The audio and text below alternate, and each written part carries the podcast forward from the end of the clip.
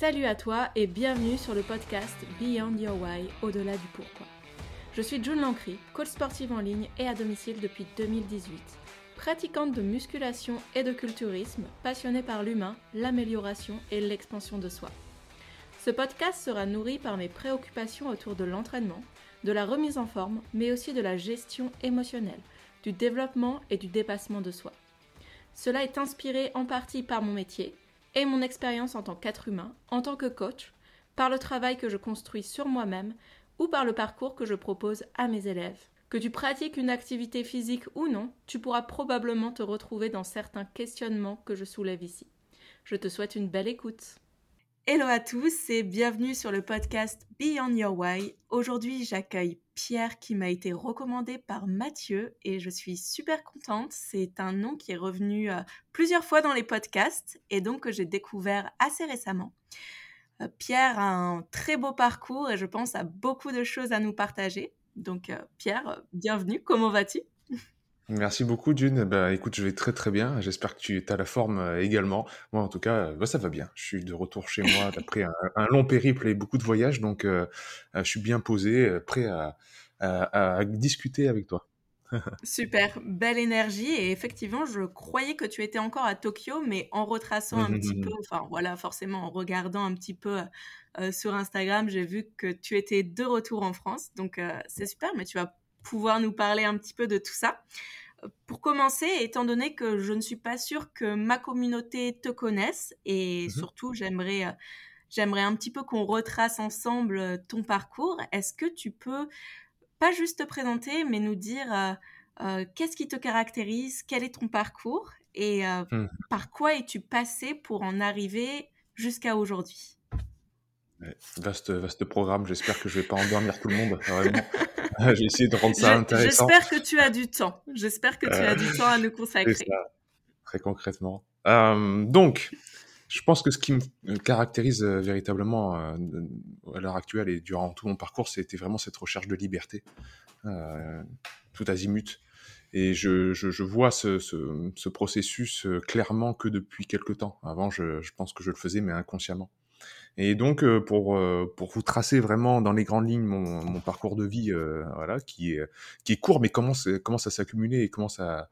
Je vois la 36e année du parcours arriver à grands pas et je me dis, punaise, tu commences à être vieux quand même. enfin, t'es plus un genou, quoi. Et je suis né donc dans le sud de la France. Je m'appelle Pierre Dufresne. je suis le dernier d'une fratrie, enfin d'une fratrie, donc d'une famille de cinq. J'ai perdu mon papa, donc on n'est plus quatre. J'ai un grand frère et une grande sœur. Et voilà, j'ai été élevé dans le sud de la France, famille très cocon, très voilà, beaucoup d'amour, beaucoup de protection dans la famille. Et j'ai tout de suite senti en tant que petit petit dernier que si je sortais pas de ce cocon-là qui protégeait beaucoup, j'allais pas pouvoir m'expandre, j'allais pas pouvoir explorer mes potentiels. Je sentais que c'était un peu enfermant, même si très rassurant et sécurisant. Et donc j'ai eu une adolescence un petit peu banale, très geek, très jeux vidéo, mmh. manga, euh, japanimation, etc. Ce qui m'a poussé à avoir cet attrait pour, pour le Japon. Et euh, quand même au niveau physique, même si j'avais un goût particulier pour le tennis, qui a toujours été mon sport de cœur, j'étais quand même un petit peu en surpoids. Donc j'étais un petit peu le geek et surpoids quand tu fais le mélange dans l'enfance, ça fait généralement les gars qui sont au fond de la salle à qui personne ne parle, euh, donc c'est pas facile. Mmh. Mais euh, voilà, voilà ce que c'était. Jusqu'à ce que je rencontre euh, vers mes 15 ans un professeur de karaté. Et là, ça a été vraiment une belle révélation où tout ce que transmet de, de beau les arts martiaux, c'est-à-dire une philosophie, une voix, m'a été inculqué et le fait de me respecter moi-même, vraiment de, de, de l'amour propre et, euh, de, faire vraiment mûrir ce goût de l'effort et du sport que j'avais à travers le tennis, mais qui euh, me faisait croire que c'était pas pour moi parce que en surpoids et parce que euh, parce que t'es le petit gros de la classe, euh, etc.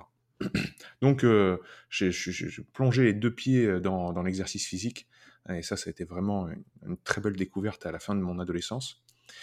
Après, la grosse étape, ça a, été, ça a été le Japon. Donc, ça a été quitter ce concombre familial vers mes 20 ans, un peu avant 20 ans. À 19 ans, je suis parti au Japon pour une année d'échange. Euh, voilà, ça, c'était une transformation parce que c'était vraiment un, inconfort presque douloureux, même carrément douloureux, euh, de quitter la famille que j'avais jamais vraiment quitté pour l'autre bout de la planète tout d'un coup, et pendant un an. C'est-à-dire, tu vas partir un an, tu vas pas les voir, et c'est pas en Espagne, c'est pas en Italie, c'est pas juste à côté, c'est vraiment l'autre bout de la planète. Ça, c'était très, très difficile, mais encore une fois, j'étais persuadé, même si ça me faisait mal, que cette épreuve allait me renforcer. En tout cas, allait, allait me faire changer. Donc, je pars là-bas, je passe la meilleure année de ma vie, hein, parce que c'était une folie à être étudiant au Japon, entouré de, toutes les communautés. Enfin, c'était un rêve. Et rien que d'y penser, j'ai envie de le refaire. Euh, je rentre en France, je valide mon master, donc euh, langue étrangère appliquée, euh, anglais et japonais. Et je repars au Japon vivre environ 7 ans au total cette année.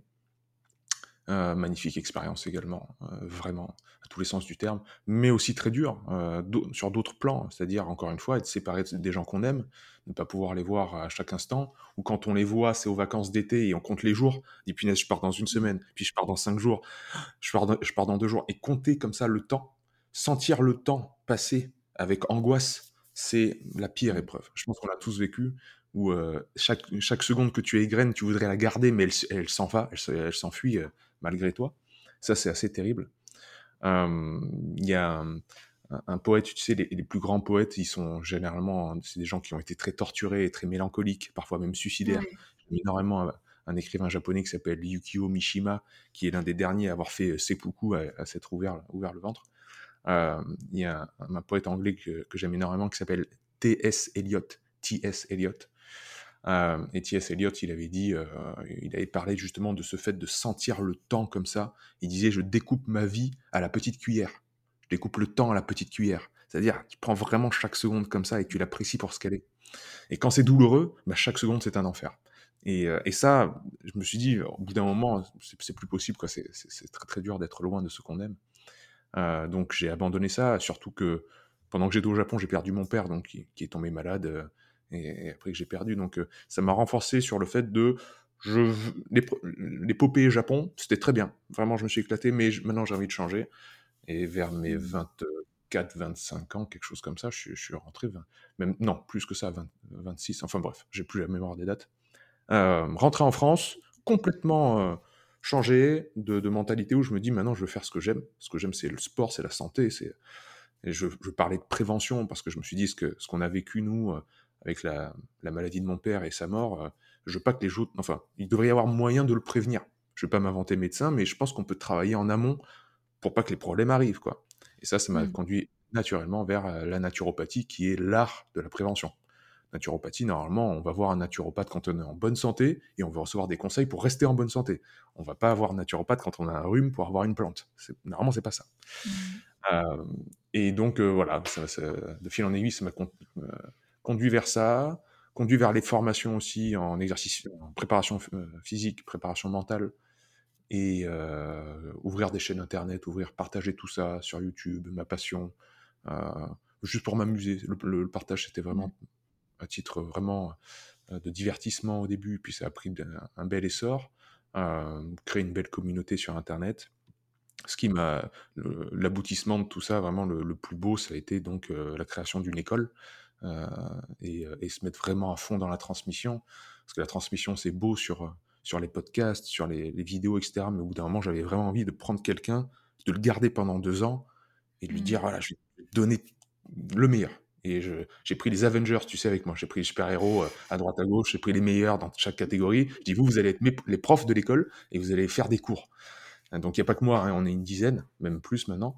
Euh, à dispenser des cours qui sont voilà, de haute volée. Donc, euh, je suis très très content et c'est une, voilà, une belle aventure. C'est la dernière grande aventure de, voilà, de, de mon quotidien. quoi. Waouh, ça fait, euh, ça fait énormément de choses et tout ont l'air vraiment très passionnantes. Merci déjà pour, pour le partage. J'aimerais revenir sur ta période au Japon.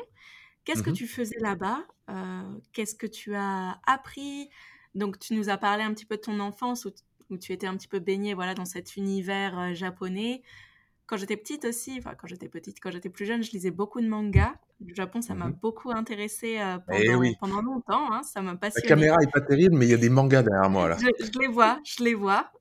ça là, c'est pas n'importe quoi ça. Ça, tu vois, c'est le Shonen Jump. Toi, ça doit te parler parce que tu lis des mangas, mais le, Jump, si vous voulez, c'est un magazine périodique hebdomadaire, donc il sort chaque semaine, dans lequel il y a les chapitres des, euh, des mangas.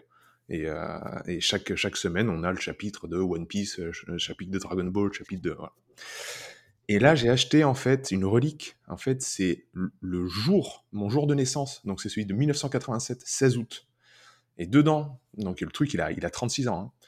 Et j'ai acheté ça à Tokyo. Et dedans, il y a, euh, en même temps, c'est-à-dire qu'en 1987, en août, les Japonais, ils, lisaient Nicky Larson, euh, Tom, Dragon Ball, euh, Chevalier du Zodiac. Il y avait tous les grands, Ken le survivant, tous les grands en même temps. Enfin bref, c'était l'âge d'or. Voilà, je t'ai coupé pour dire un truc de geek. Ça, mais, euh, ça nous rajeunit pas, ça nous rajeunit, ça nous rajeunit pas. Et en plus, il y a pas longtemps, j'ai revu euh, en anime euh, Ken le survivant. C'était c'était bien chouette, mais ça, ça me rajeunit pas. Bien sûr. et, et, donc oui, j'aimerais bien revenir sur cette période. Donc tu, tu, quittes le cocon familial déjà pour une première année d'échange. Et après, après ton bac, donc c'était un bac littéraire, j'imagine. Oui. C'est ça?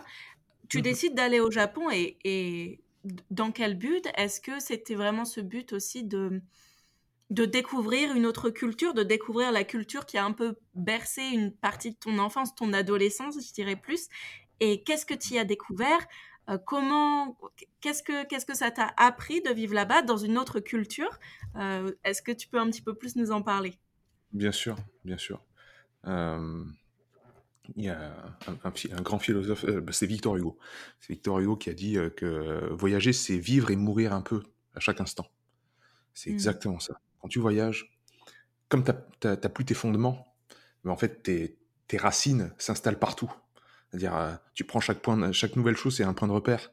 le cerveau, il, se, il est, à mon avis, d'une plasticité, si on pouvait l'étudier à ce moment-là, totale. donc, pour moi, voyager, c'est cultiver notre plasticité. C'est vraiment je me, je, je, me nourris de ce qu'il y a autour parce que j'ai pas d'a priori, parce que j'ai pas, enfin, en, tout cas, j'ai plus mes fondations, j'ai plus mes racines qui sont arrêtées, elles sont à l'air libre et elles ont besoin de s'installer quelque part. Donc c'est très enrichissant de, de, voyager. Et là, euh, quand on joue sa peau en plus, c'est-à-dire on prend un risque, on, se dit bon, je pars du tout au tout, quoi. Je reviens pas dans deux semaines, je pars vraiment un an, quoi. Mmh. Euh, là, c'est encore plus fort. Et donc euh, euh le fait de partir, voilà, c'était très fort, je l'ai déjà dit. Et le fait que ce soit le Japon, bah là, les, leçons étaient à chaque instant. C'est-à-dire, le Japon, ils m'ont appris la voie du milieu, la voie du juste. Dans la tradition japonaise, évidemment, de manière moderne, ils tombent dans les mêmes écueils que nous, hein, ils font les mêmes bêtises euh, que, que, la société moderne occidentale, mais surtout dans les traditions orientales, moi je suis très impacté par, par le bouddhisme. C'est vrai que sur mon parcours, j'aurais pu parler du yoga Tumo, qui est le yoga de l'exposition au froid, mmh. très popularisé par Wim Hof de nos jours, euh, qui m'a transformé parce que ça m'était instruit par euh, le maître tibétain Maurice Dobar, euh, français mais tibétain, qui nous a quittés il y a deux ans.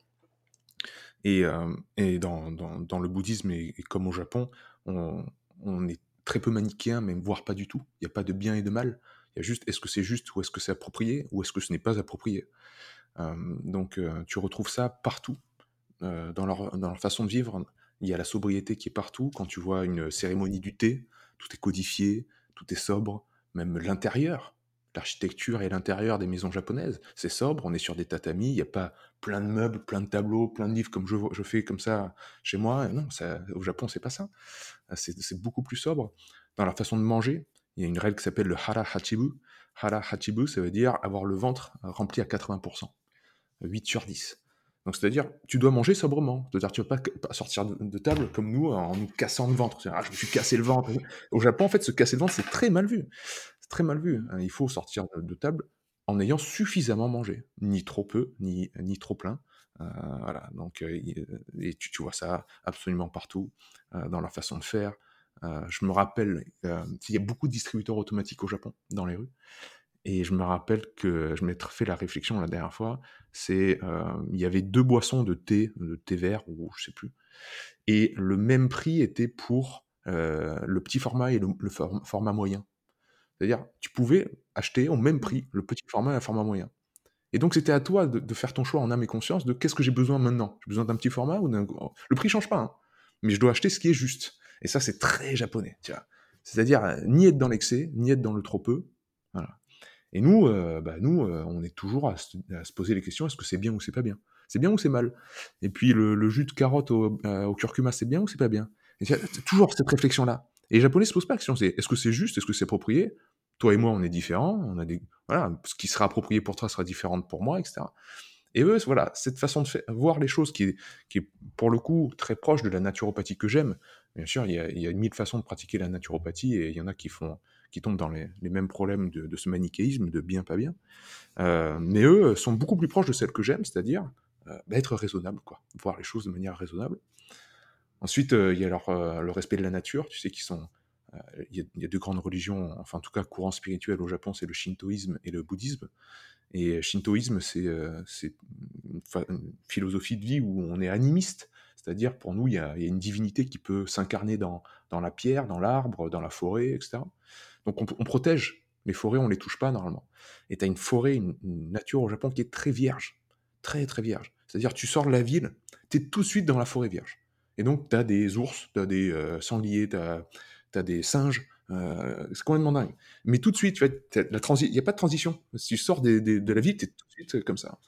Et ça, c'est très impressionnant et, très sympa d'être devant une nature qui est comme ça pour, pour un petit comme moi qui vient du sud de la France, de la Garrigue. Et la Garrigue, à part les cigales, il y a les cigales, le thym, le romarin, et les, bu les buissons qui piquent, des cailloux. Euh, si tu vois un oiseau, tu es content. Et là-bas, tu arrives, bah, tu vois des ours, quoi. Donc c'est autre chose. Donc ça, j'ai vraiment adoré. Et là, tu vois, j'ai déménagé. Maintenant, j'habite dans les, dans les Hautes-Pyrénées. Et parfois, je vois des biches. Mais pour moi, c'est complètement dingue de voir une biche. Je me dis, mais j'ai envie d'appeler la police, tu vois. Je me dis, vous savez, ou les journaux, tu vois, il y a une biche, quoi. Euh, donc voilà, ça, ça m'a énormément plu. Euh, Qu'est-ce que ça m'a appris aussi? Bah, Après, ça m'a reformaté le cerveau par rapport à euh, la façon de travailler. Leur façon de travailler qui est extrêmement rigoureuse toujours double checker, le double check, le kakunin. Kakunin en japonais, c'est vérifier, quoi. La double vérification. Euh, et c'est pour ça que, bon, c'est insupportable quand tu travailles avec eux parce que tu envoies un mail, tu dis, voilà, on va faire ça, ok, tout le monde est d'accord, etc. Tu vas recevoir deux, voire trois mails derrière pour bien vérifier. Ok, on se rencontre demain à 14h. Oui, demain à 14h. Mail derrière. C'est bien demain à 14h. Tu, me dis, je deviens fou. Mais alors c'est chiant, mais pour le coup, euh, ça fait une société où tous les trains sont toujours à l'heure. Il n'y a jamais de problème de euh, toutes les commodités, tout est toujours ouvert. Ben voilà, ça fait une société qui est hyper résiliente et j'ai presque envie de dire antifragile dans le sens de Nassim Nicolas Taleb, c'est-à-dire qui, qui, mmh. qui, grandit des secousses qu'elle peut avoir. Et je dis, j'emploie le mot secousse à dessein puisque c'est quand même une, une, un pays où il y a des tremblements de terre. J'y étais évidemment pour, en 2011 pour le, quand il y a eu le tremblement de terre de Fukushima. Euh, donc euh, oui, c'est euh, ça fait une, un, un, peuple résilient en tant que tel, même si il y a des mauvais côtés à ça, c'est-à-dire qu'une fois que l'individualité s'est noyée dans la masse, chaque individu s'oublie un petit peu pour, pour, le Japon, pour, la, pour le pays, pour la, voilà. Et ben ça fait que euh, le développement personnel, comme on l'entend, euh, surtout en Occident, a du mal à, à, à franchir un cap. et, euh, ouais, oui, c'est difficile. Euh, pour, donc il y a beaucoup de suicides au Japon, il y a beaucoup de, tu vois, de poids sur les épaules de, des individus. Euh, donc, euh, donc, voilà, il y a beaucoup de leçons que, que j'ai tirées de ça, que j'ai ramenées dans ma valise. mais comme disait Bismarck, les gens intelligents apprennent des erreurs des autres. moi, j'ai essayé d'apprendre des erreurs des Japonais aussi, parce qu'ils font des erreurs. Donc les mauvaises choses, je les ai laissées. Par contre, les bons, les bons côtés, j'ai essayé de les prendre. Et ça, ça a nourri une philosophie de vie, bien sûr. C'est très juste ce que tu dis parce que j'allais justement aussi te parler euh, de cette rigueur qu'il y a au Japon qui peut parfois faire ressortir de pas de mauvaises choses, mais des, côtés plus sombres dont on n'a pas forcément conscience de loin. Mais voilà, toute cette, euh, euh, toute cette rigueur qui parfois peut amener bah, à, des, à des conditionnements, mais aussi donc à parfois des, des dépressions sociales, des choses comme ça, qui sont bah, beaucoup moins mises en avant, forcément, on n'en parle pas, mais pourtant qui sont bien présentes. Donc ça, c'est les mauvais côtés, mais comme tu as dit, toi, tu as pris tout ce qui était bon, et, euh, je voulais savoir, du coup, dans, ce parcours, quand est-ce que tu t'es intéressé à la naturopathie euh, Comment tu as fait euh, Enfin, j'imagine que c'est quelque chose que tu as développé petit à petit quand tu es arrivé au Japon, par le biais de tes lectures. Euh, et, et, comment c'est venu, euh, c'est venu en toi Enfin, comment c'est venu à toi d'une manière où tu t'es dit, je voudrais transmettre ça, mmh. je voudrais euh, approfondir encore plus mes connaissances, avoir une meilleure connaissance de l'humain dans son ensemble, de son fonctionnement, et je voudrais transmettre ça. Quand est-ce qu'il y a mmh. eu ce, ce, petit déclic, ce petit switch? Ouais. C'est pas facile hein, de, voir un moment charnière, mais euh, il y a sans doute quelque chose en moi qui, qui depuis le, tu vois, depuis que mon enfance, que ce, parcours que j'ai raconté, où je, je sais que la mise à l'épreuve va me faire grandir chaque fois. Ça, en biologie, on appelle ça l'hormèse. Hein, quand on, en anglais, c'est hormesis. Quand on, sait que les, toxicologues, quand ils veulent faire grandir une levure, ça a été découvert par, par Schulz en 1888, ils mettent un peu de poison sur, sur les champignons, et un peu de poison, ça fait proliférer les levures, mais trop de poison, ça tue les levures. Un petit mmh. stress, l'organisme, s'il le survit à ce stress, ça le fait grandir. Hein. Donc euh, nous, on le voit très bien à notre, à notre échelle, quand on s'entraîne, si on si on s'entraîne bien, qu'on mange bien, qu'on dort bien, normalement on construit du muscle.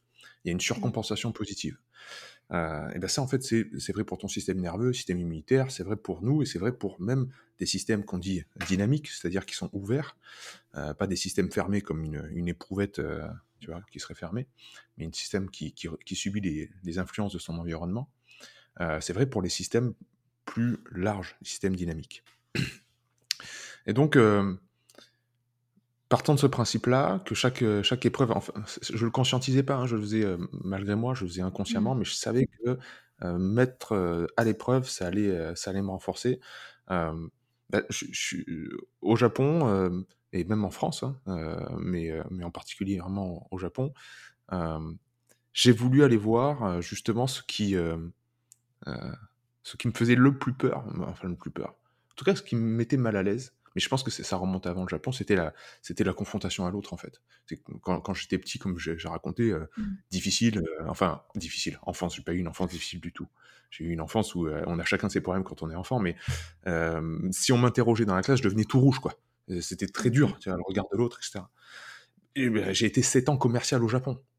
Et comme, quand tu es commercial, tu es costard cravate et es la, tu dois être la star qui anime la discussion pour vendre. En plus, je vendais des logiciels 3D qui, Maintenant, on parle beaucoup d'imprimantes 3D, on parle beaucoup, c'est démocratisé, mais quand j'y étais, euh, c'était dans les balbutiements. Euh, mais c'est des logiciels professionnels qui valent des dizaines de milliers d'euros. Donc, quand tu présentes en plus à des Japonais, tu es un étranger, il faut vraiment assurer. quoi. Donc entre, entre le petit qui, qui, est tout rouge au fond de la salle et ce gars qui est en costard cravate au Japon, qu'est-ce qui s'est passé tu vois? Euh, Et ben petit à petit, c'est vrai que je pense que je me suis dit être bon et ne plus être timide devant les autres, ça va pas, la transition va pas se faire, peut pas se faire doucement. J'avais un sentiment moi qu'il fallait que ce soit tranché, quoi. C'est d'un coup, tu vas, d'un coup, tu vas devenir, tu sais, les Américains, ils disent fake it until you make it. D'un coup, tu vas devenir, même si tu te sens pas au fond de toi, tu vas le faire comme si. Mmh. Et donc, donc, donc, oui, le Japon, ça a été peut-être l'inconfort, de, le fait de partir de chez moi, et puis après, le fait de, devenir commercial, vouloir devenir commercial et prendre la parole et transmettre. Je, retombe sur mes pattes par rapport à ta question, la transmission. Oui. Et ben, prendre la, parole, c'était euh, déjà dans mon boulot du Japon, alors que j'avais comme, objectif quand même de vendre des, logiciels. Mmh. Pas du tout, en fait, de transmettre un savoir, etc. Bien que, évidemment, c'est des trucs, c'est hyper complexe, les logiciels euh, industriels, où tu dois transmettre après. Et je me rappelle, je faisais des vidéos, et c'est toujours trouvable d'ailleurs sur Internet, sur YouTube. Je faisais des vidéos en japonais pour expliquer les fonctionnements des logiciels. Tu vois, j'aimais déjà faire des vidéos didacticielles. Bon, le, YouTube aussi, il commençait, tu vois, c'était le début, c'était des vieilles vidéos. Mmh, mmh. Et tu vois, j'avais déjà ce truc de comment je vais faire pour rendre ce savoir, le vulgariser dans le bon sens du terme, pour que la personne qui l'entende comprenne euh, comment s'en servir, etc. Et c'est vrai que euh, en rentrant en France, donc comme je t'ai dit, il y a un peu des tout au long de ce parcours de vie euh, jusqu'à mes 27, 28, euh, ça a été très marqué par la mort. Vraiment, comme je t'ai dit, mon père, mes tantes, grand-père, etc., mes grands-parents dans l'enfance, tous, tu vois, j'ai eu très peu de grands-parents. enfin, j'ai très peu connus. Là où je vois, tu vois, mes amis qui ont, qui ont la trentaine comme moi, parfois ils ont encore leur, leurs grands-parents, voire leurs arrière-grands-parents. Moi, voilà, c'est chaque, chaque, chaque 2-3 ans, on perdait quelqu'un de très proche dans la famille, et boum, boum, boum, un peu comme ça. Euh, et donc, euh, en rentrant en France, c'était surtout après la perte de mon père et de, de, ma. Euh, je me suis, c'est ça qui a déclenché en fait le fait de m'intéresser à la naturopathie. Et euh, tu sais, les études de naturopathie, euh, euh, c'est à la fois très, comment dire, très direct. Je veux dire, l'enseignement, il, il, pourrait être résumé à, ce que ça veut dire étymologiquement, suivre la voie de la nature. Donc en fait, le principe de base est simple, mais par contre, il y a une énorme complexité à l'intérieur, c'est qu'on pas, justement, c'est la, la, voie du vivant. Et le vivant, la vie, il n'y a rien de plus englobant comme terme. Et si tu veux tout connaître du vivant, t'es mal barré, quoi. Donc, euh, j'ai tout de suite mis le pied à l'étrier en me disant, ouais, c'est super, je comprends les grands principes, mais après, dans la complexité, ben, j'en ai, pas fini, hein. j'en ai toujours pas fini. Euh, donc, euh, voilà, je m'intéresse à tout ça, et je pense que la passion, le fait que, encore une fois, je venais de ce travail de commercial à faire des vidéos sur Internet, à prendre la parole, je me dis, mais dès que je comprenais quelque chose, dès que je le mettais en pratique, et que j'en faisais une connaissance, c'est-à-dire un savoir que je peux utiliser au quotidien, eh ben, j'avais envie de le raconter. Donc dès que j'ai compris le, système hormonal, que je l'ai répété à 150 clients qui viennent me voir parce qu'ils ont des problèmes de thyroïde, etc., je me dis, bon, bah, maintenant que je maîtrise ça, je peux allumer ma caméra et en parler naturellement. C'est-à-dire qu'aucune de mes vidéos, je, lis un script.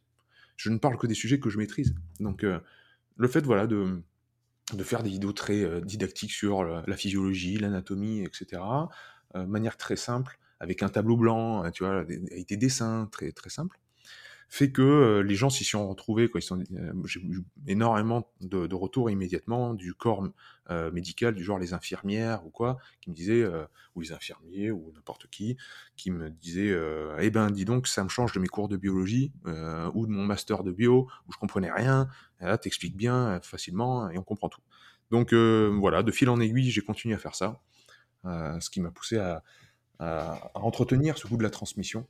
Et quand t'as euh, vraiment, l'un des socles pour moi de la santé, c'est le lien social, c'est le lien, c'est l'autre. Euh, et quant à ces retours sur Internet, c'est très très nourrissant. Évidemment, il faut cultiver ce qui se passe dans la vraie vie aussi. Euh, mais je trouve qu'on peut mettre de nos jours, grâce à Internet, une pierre de plus à ce lien social qui est justement les réseaux sociaux, si on s'en sert bien évidemment. Euh, donc voilà, pour faire le parcours de la transmission, ça a été passage par la case commerciale, qui est un super boulot, vraiment, très humain, en plus quand tu es à l'étranger. Et en plus, quand tu es au Japon, parce que très vite la discussion passe part sur un truc qui a rien à voir. C'est alors la France, c'est comment euh, Vous êtes français, pourquoi vous êtes au Japon? Et en fait, il, après tu bois des coups avec eux et ils t'achètent ton, ton, ton, produit euh, pour te faire plaisir. Quoi. Mais euh, c'est devenu leur ami. Quoi. Mais donc voilà. Pour te remercier un petit peu. Oui, c'est un peu ça. Voilà. Eh ben super, merci du partage Pierre, je te laisse boire un petit peu. Euh, mmh C'est super, tu, tu, réponds en plus à plein de mes questions que je me pose, mais sans même que je te les pose, donc ah, donc c'est super. Et euh, je voulais savoir donc par rapport, euh, on va rentrer un petit peu dans le sujet de la naturopathie, mais surtout par ton prisme en fait, de, de toi comment tu la vois, parce que pour moi qui ne suis qui suis dans la santé, je, je suis coach sportive, mais je suis pas spécialement bah, je sais pas euh, comment dire, naturopathe, pardon, je suis pas spécialement naturopathe, ni, ni diététicienne, ni nutritionniste, mais j'ai fait plein de petits bouts de chemin, je me renseigne, j'apprends, j'apprends de moi-même via des vidéos que je regarde, euh, via des podcasts que j'écoute, via des, des, formations sans certification que je fais, des études, etc. Donc, euh, je voulais qu'on se dirige un petit peu sur, euh, sur ce passage de ta vie. Euh, toi, comment, quelle est ta vision de la naturopathie? Tu nous parles d'hormèse. L'hormèse, effectivement, c'est un petit peu euh, cette situation de, je dirais, de, de, grandir face à un stress, donc de s'adapter, de rétablir un petit peu l'équilibre du corps. Comment ça se fait mmh qu'aujourd'hui, il y ait autant de corps en déséquilibre, selon toi?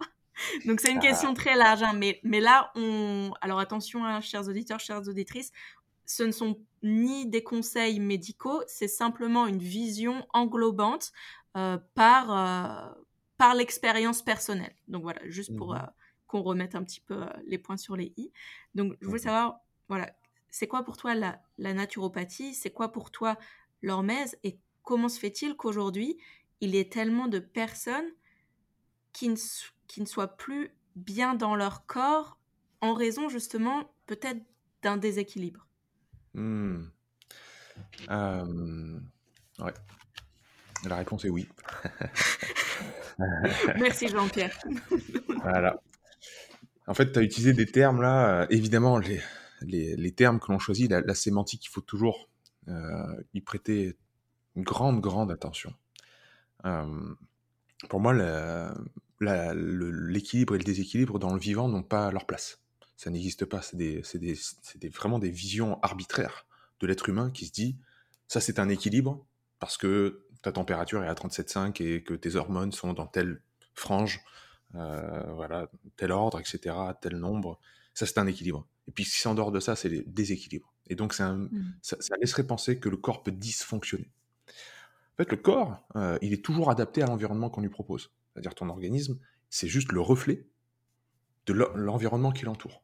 Parce que sans environnement, on ne sait pas cultiver la vie. Sans environnement, la vie ne peut pas advenir. C'est-à-dire, euh, quand je dis ça, généralement, il y a quelqu'un dans la salle qui lève la main et qui dit euh, Ah ouais, mais on peut cultiver les cellules dans des boîtes à pétri pour les faire proliférer. C'est-à-dire prendre une cellule vivante, c'est-à-dire en dehors du corps, et faire, faire fabriquer un peu la vie, quoi tu vois, jouer, le, jouer à, Dieu un petit peu. Mais non, pas du tout, parce que tu as, toujours besoin de la, boîte à pétri avec du, qui est entourée de glucose et qui est en fait l'environnement le, parfait pour qu'une cellule prolifère. Tu peux pas extraire le vivant d'un environnement. Et on a toujours, par ce, ces, termes très dualistes, c'est-à-dire, euh, euh, comment dire, le corps, l'être humain et le monde, l'individu et le monde, euh, comme tu as dit tout à l'heure, oui, équilibre et déséquilibre, on a l'impression qu'on a d'un côté la santé et la maladie. Le naturopathe, il, il parle jamais de santé ni de maladie. Pour lui, il y a juste le vivant. C'est-à-dire il fluctue, il y a des fluctuations, il y a une force qui, s'exprime. Alors, nous, à notre échelle, avec notre esprit, on essaye d'interpréter ça. C'est de dire ça, c'est un symptôme, ça, ça fait mal, donc c'est pas bien ça, ça pue, donc c'est caca, donc je veux pas. Ça, c'est. Euh, on essaye de, catégoriser en bien ou pas bien, en fait, les, événements qui arrivent.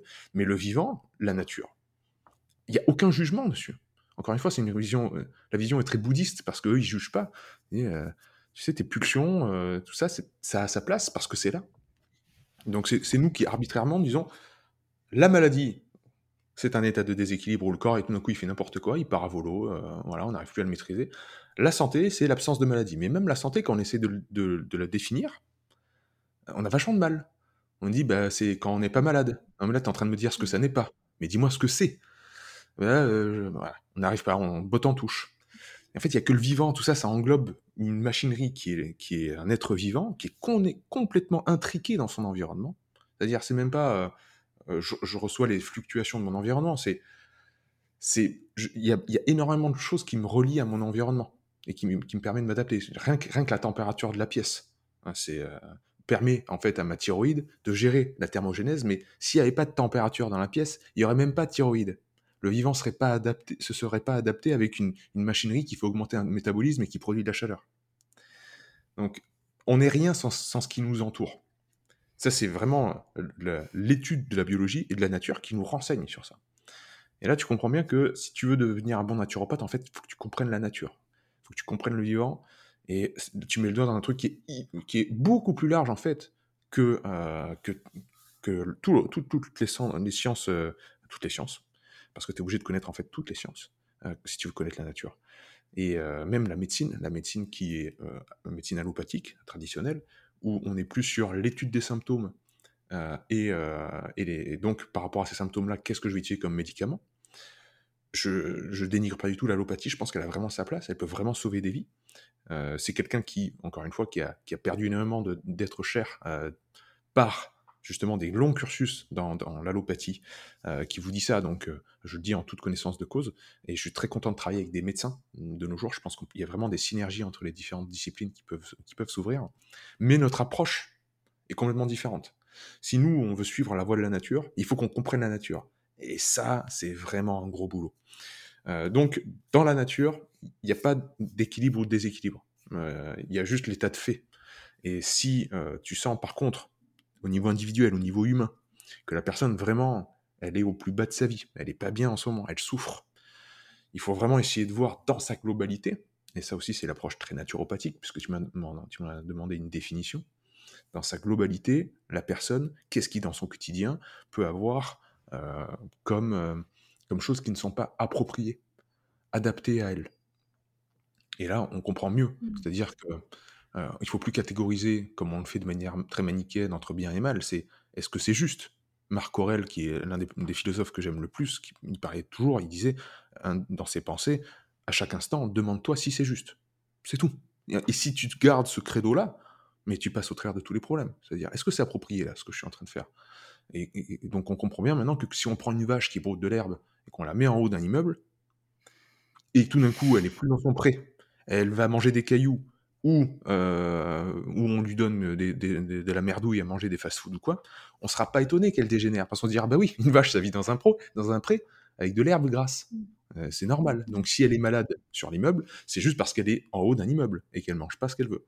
L'être humain, ce qu'on a fait, c'est qu'on l'a retiré complètement de son environnement naturel, qui est bah, la forêt, quoi, hein, qui est la nature, c'est les pieds dans l'herbe, sous le soleil. Maintenant, et, est en train de bouger surtout, en train de bouger et de respirer du bon air.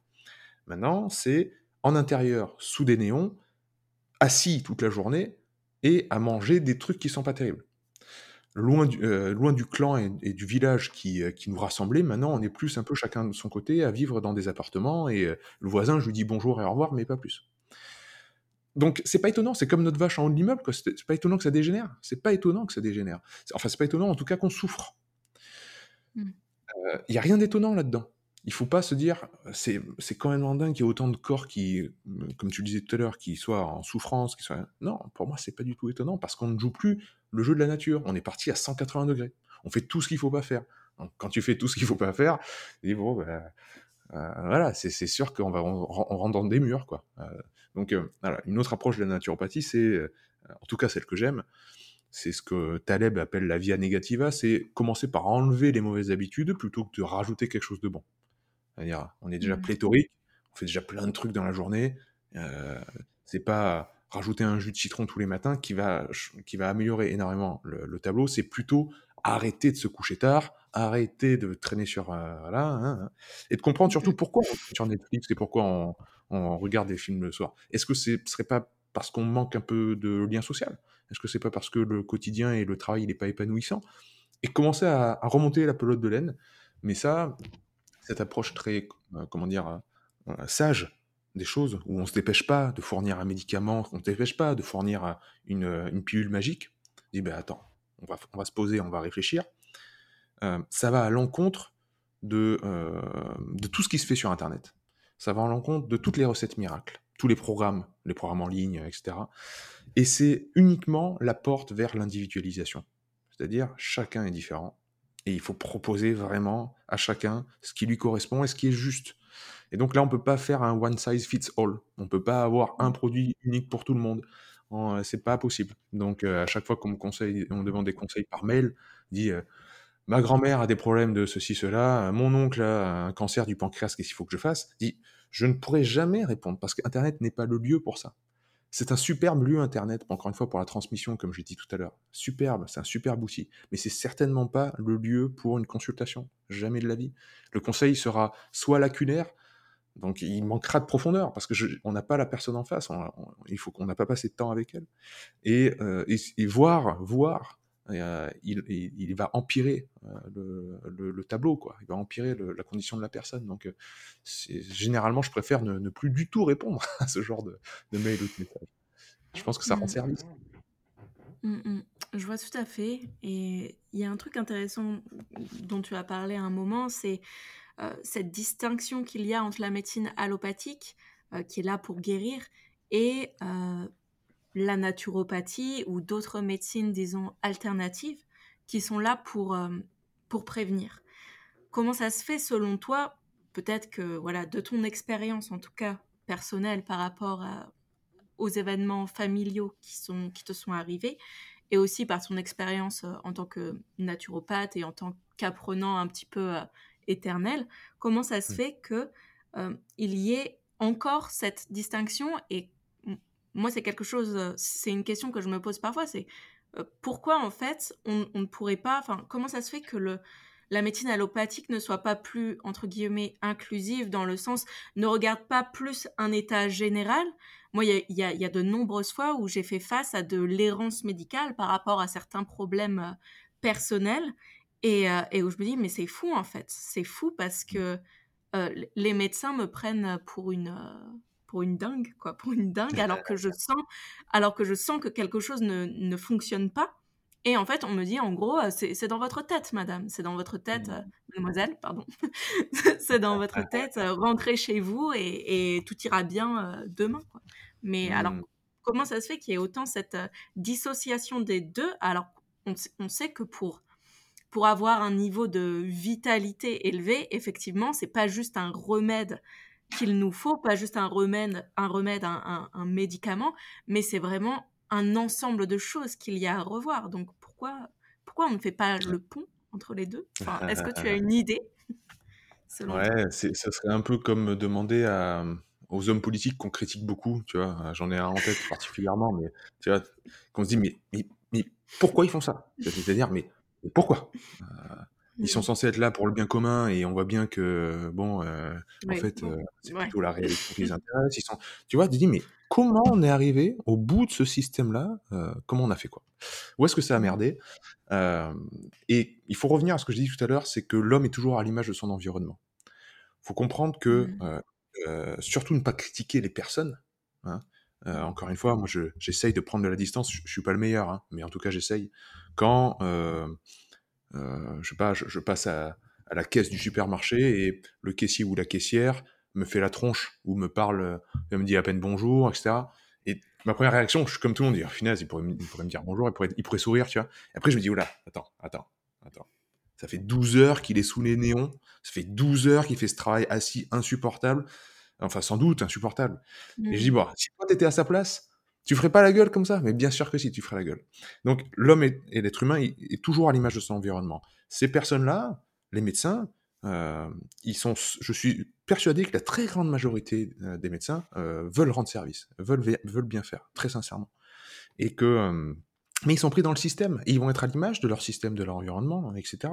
et le système, c'est devenu, par, par, voilà, l'accumulation de bricolage plus ou moins mal fait au fil des ans, eh bien, un client tous les quarts d'heure, donc un quart d'heure, c'est pas possible. Quart d'heure, tu, tu, peux pas. Mmh. Donc un client tous les quarts d'heure, un patient tous les quarts d'heure, tu es obligé d'aller vite. L'argent est venu un petit peu s'immiscer partout dans, dans, nos vies. Donc c'est-à-dire qu'il y a des groupes maintenant pharmaceutiques qui sont extrêmement puissants et qui veulent vendre pour vivre. Mais c'est pas pour leur jeter la pierre. Eux aussi sont à l'image du système capitaliste. Donc il faut faire de l'argent. Euh, il faut pas faire de la santé, il faut faire de l'argent.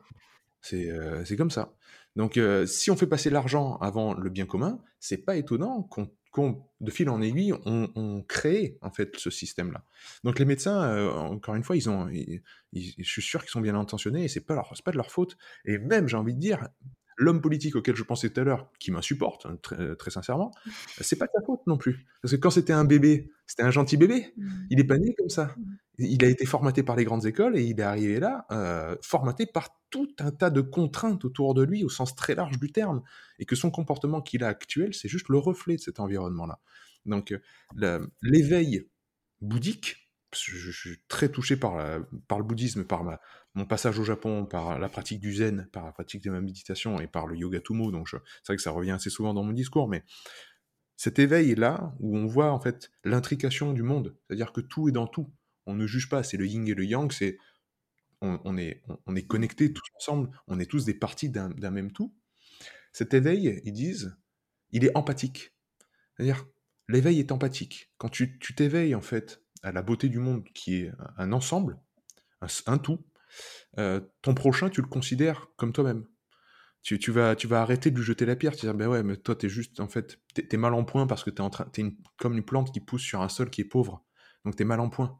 Je vais plus vouloir t'aider, et plus avoir de l'empathie envers toi. Et ces gens qui sont, pour moi, euh, noyés dans un système qui est, qui est vicieux, euh, celui du capitaliste, où c'est chacun pour soi, et, etc eh ben, j'ai plus envie maintenant de les aider, en tout cas de les regarder avec un œil empathique et dire bon, tu sais, lui donner une petite tape dans le dos, je dis ouais, c'est pas de ta faute, tu sais pas, mais voilà, tu fais un peu n'importe quoi, mais je sais que c'est pas vraiment de ta faute. J'ai plus envie d'avoir ce regard-là. Mmh. Euh, euh, et, encore une fois, les, les, grands, les grands esprits attaquent les, concepts, hein, les grands esprits ils attaquent les, systèmes, les petits esprits attaquent les personnes. C'est-à-dire, tu vas juger une personne, etc. Il faut essayer d'être un grand esprit, il faut essayer d'avoir un peu plus de sagesse de nos jours et de se dire comment on fait pour créer un système qui rend cet ancien système que l'on n'aime pas caduque, qu'on le laisse maintenant, et qu'on arrête, arrête de se dire mais oh là là, ça pourrait mieux marcher, oh là là, non, c'est juste qu'à la base, les fondations sont mauvaises de ce système-là. Donc, il faut essayer de, mmh. arrêter d'essayer de réparer le toit quand les fondations sont mauvaises. Voilà. Ok, ouais, super intéressant. et il y a, y a beaucoup de sagesse et de justesse, un petit peu comme ce que tu disais par rapport euh, à la culture japonaise, euh, mmh cette voie du, du, juste. Il y a beaucoup de juste dans tes paroles. Beaucoup de, beaucoup de zen. Beaucoup de zen aussi, c'est très agréable du coup de t'écouter parce que on voit que tu n'es pas dans une pensée euh, bah, dogmatique, euh, t'es mmh. pas dans une euh, pensée euh, dualiste, mais vraiment, tu essaies de prendre en compte tous les aspects, tous les contextes et, de prendre du recul. Et ça, c'est assez agréable pour moi qui suis, qui suis assez nuancée dans mes propos de manière générale, dans un mmh monde où maintenant c'est très l'ère du, du clash, l'ère de voilà clasher les autres, de prendre parti, prendre position, de fermer, mettre des œillères, c'est si, c'est pas comme ça. Euh, lui, il dit de la merde, etc., etc. Et ça, moi, personnellement, c'est quelque chose qui me rebute beaucoup. Donc, euh, mmh. déjà, voilà, merci pour ta pensée qui est, qui est, qui est large, qui est globale. C'est vraiment agréable. Et euh, mmh je, voulais, je voulais rebondir sur, sur une chose, mais me suis perdue. je voulais parler un petit peu justement, oui, cette vision-là, est-ce que c'est quelque chose que tu as toujours eu, qui s'est construit, bien sûr, au fur et à mesure? Est-ce que j'imagine que comme tout le monde, tu as des émotions plus vives qui t'animent. Je sais, c'est quelque chose dont j'ai parlé dans certains épisodes. Moi, il y a, par exemple, pendant une période de ma vie, il y avait beaucoup de colère qui m'animait. J'étais très euh, drivée par ça et très, je subissais mes émotions en fait. Je subissais mes émotions. Mmh. Et toi, tu as l'air d'être, bah voilà, par le biais aussi peut-être euh, du yoga tumo, de la respiration, du froid, tu as l'air d'être dans la gestion de tes émotions, de ce que tu ressens. Est-ce que c'est quelque chose qui est venu progressivement? Est-ce qu'il y a un moment où, où en fait tu as été un petit peu plus explosif ou tu as toujours été comme ça? C'est euh, encore une fois euh, pas facile, pas facile. C'est une, très bonne question parce que je pense que l'essentiel est là en fait. Euh, il y a une philosophie qui me touche énormément, c'est le, stoïcisme. Mmh. Le stoïcisme rejoint énormément le bouddhisme, beaucoup, beaucoup de, de, points. Euh, le stoïcisme, c'est une philosophie de la posture. C'est-à-dire, euh, les choses qui, m'arrivent, je les, celles que je contrôle pas, je vais pas y mettre d'attention, parce que je les contrôle pas. Donc, si je les contrôle pas, si je peux pas les contrôler, qu'il pleuve, qu'il vente, euh, ça c'est pas de mon ressort, donc je ne vais pas y disperser mon énergie. Par contre, ce que je peux contrôler, c'est ma réaction par rapport à ces choses-là. Et ça, on le retrouve énormément dans les arts martiaux. Comme je disais tout à l'heure, a peut-être avant au tennis. C'est vrai que le tennis, c'est un sport mental au possible, quoi. es tout seul avec ta raquette, tu as envie de casser ta raquette toutes les deux secondes parce que tu as fait une faute. C'est extrêmement dur. Extrêmement dur mentalement. Donc, tu es obligé de te recentrer. Dire, bon, allez, je souffle un coup, je vais me recentrer, ça va passer.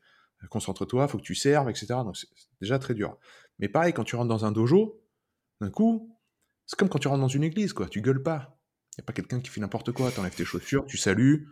Dans une église, tu fais, tu fais un signe de croix, ben là, tu salues tu te mets en tailleur, tu, te mets en seiza, comme on dit, tu, salues les grands maîtres qui sont affichés, et tu as ce recentrage sur toi.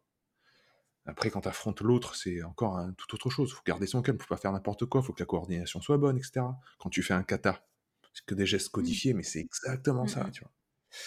Euh, donc, tu as ce recentrage sans arrêt. Tu reviens sur toi, tu reviens sur toi, tu reviens sur toi. Stoïcisme, c'est, euh, voilà, dans les lettres à Lucilius, euh, euh Sénèque disait tu travailles sur toi, sache que rien ne peut me faire plus plaisir, parce qu'il n'y a que ça à faire. C'est le fameux connais-toi toi-même, ce sera repris par Montaigne après. Tous les philosophes nous disent, tu travailles sur toi-même, d'abord et avant tout. Donc voilà, je pense que ça, s'est diffusé en moi, ce côté-là de, Ouais, et après le yoga tumo, évidemment, parce que, tu vois, dans le, dans le tumo, donc, qui est un yoga tibétain, grande, grande inspiration bouddhiste, c'est on va aller voir ce qu'ils appellent le bouddhisme la, roue du karma ou la roue de l'éternelle insatisfaction, où en fait on, est piégé, nous, euh, euh, êtres humains euh, qui ne sommes pas éveillés. Et le seul moment où on peut s'éveiller, c'est le moment qu'ils appellent le moment du manque, c'est le moment où as, tu es attiré par le confortable et repoussé par le désagréable. quand tu te mmh. sens attiré par quelque chose d'agréable, ou que tu te sens, tu as une tendance à fuir le désagréable, ce qui s'appelle le moment du manque. Il ne s'agit pas de, de les juger, ces moments-là, de dire ah ça c'est bien, d'être attiré par ce qui est, ce qui est bon à manger, ce qui est, et, euh, et fuir désagréable, c'est pas bien, etc. Faut pas les juger, il y a toujours zéro jugement, c'est juste faire la lumière sur ce comportement-là et nos automatismes. Faire la lumière au maximum. Et quand tu fais la lumière, c'est comme dans la méditation, ils disent que les méditants qui arrivent à un certain niveau, euh, ils font la lumière et c'est comme si les voleurs rentraient dans la maison mais qu'il n'y avait plus de meubles. C'est-à-dire, les voleurs, c'est les idées et les pensées, et ils n'ont plus rien sur lesquels s'accrocher, en fait. Donc, tu te détaches de tes émotions. Et tu fonctionnes par la raison. Euh, dans le stoïcisme, on dit la raison, c'est un peu comme le, cavalier euh, qui, est, qui, est sur, sa calèche et qui a deux chevaux. Et la raison, elle, contrôle les chevaux, et les émotions, ce sont les chevaux. Donc tu vois, il faut que la raison, elle contrôle les émotions. C'est-à-dire que les émotions, c'est super. Heureusement que j'ai peur, que je suis en colère, etc. Parce que ça me permet de survivre, en fait, dans ce monde. Heureusement que j'ai les émotions. Elles ne sont pas là pour rien.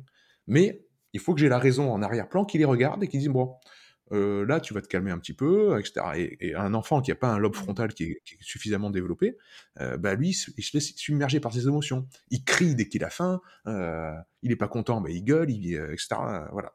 Ben nous, normalement, à l'âge adulte, on peut regarder un petit peu, faire un pas de recul et voir ces émotions-là.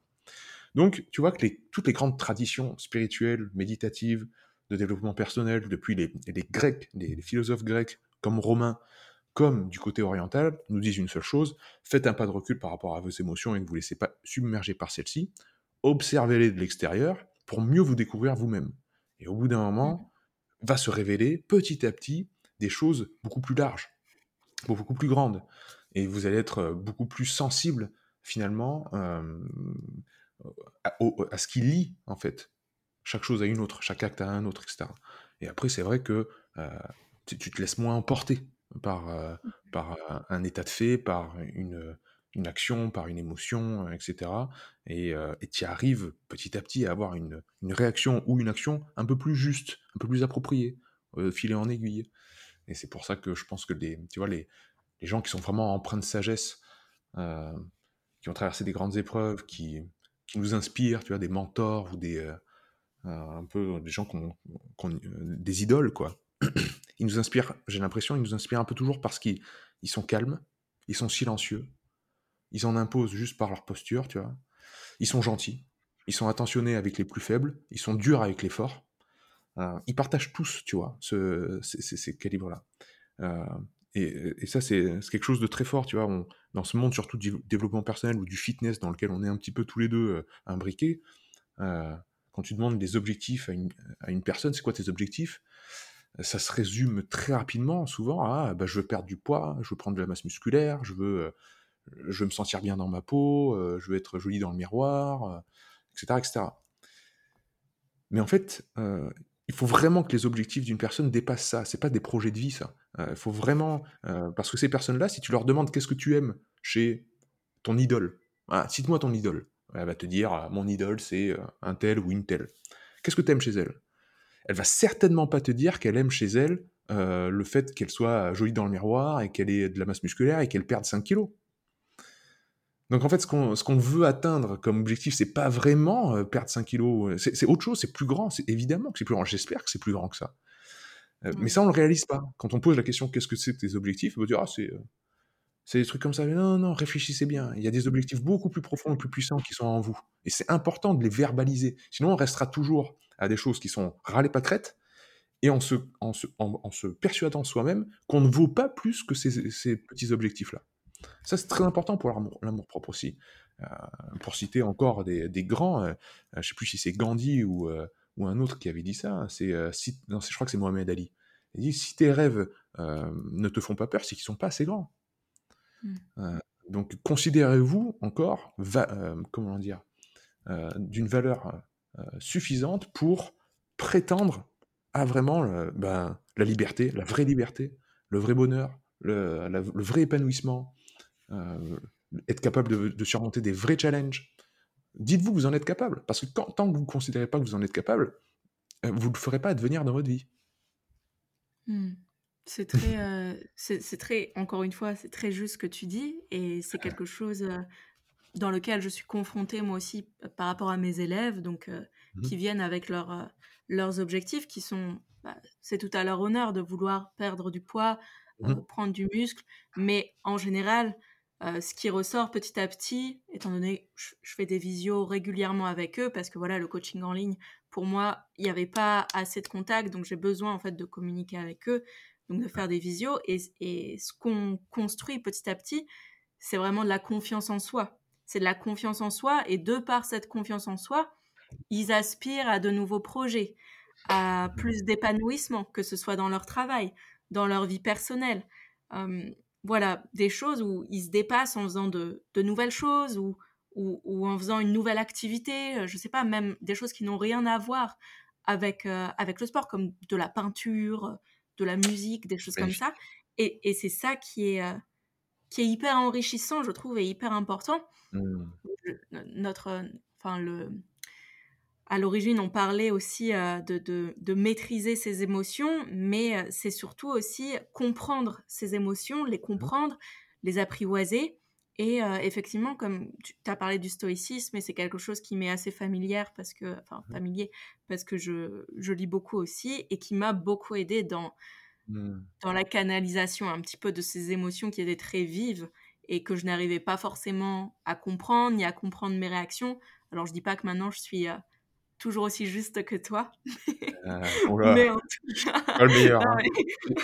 L'important, c'est de s'efforcer. L'important, voilà, l'important, c'est d'essayer et, euh, et, d'essayer petit à petit, comme ça, de se, de se construire aussi là-dessus et de, enfin, voilà, de faire un petit peu mieux chaque jour. En tout cas, c'est ce que, c'est ce que j'essaie de faire et c'est ce que j'essaie aussi euh, de véhiculer. Et on a parlé, donc, tu as parlé très rapidement du côté un petit peu physique et de ton enfance où tu étais en surpoids, il me semble. Mmh ouais.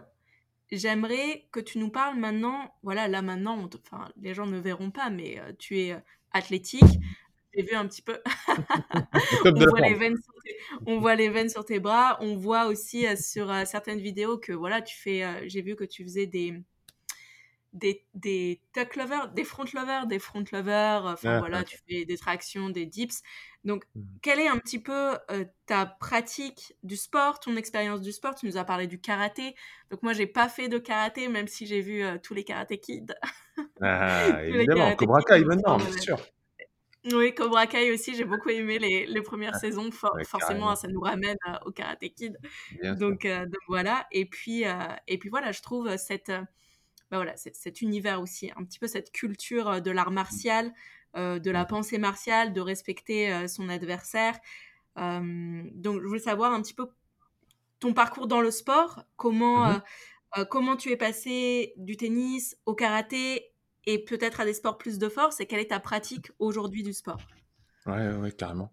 le sport, pour moi, c'est vraiment une magnifique porte d'entrée par rapport à toutes les belles valeurs et toutes les belles choses qu'on a dit sur le développement personnel euh, précédemment, euh, vers la spiritualité, vers euh, la philosophie, vers l'écriture.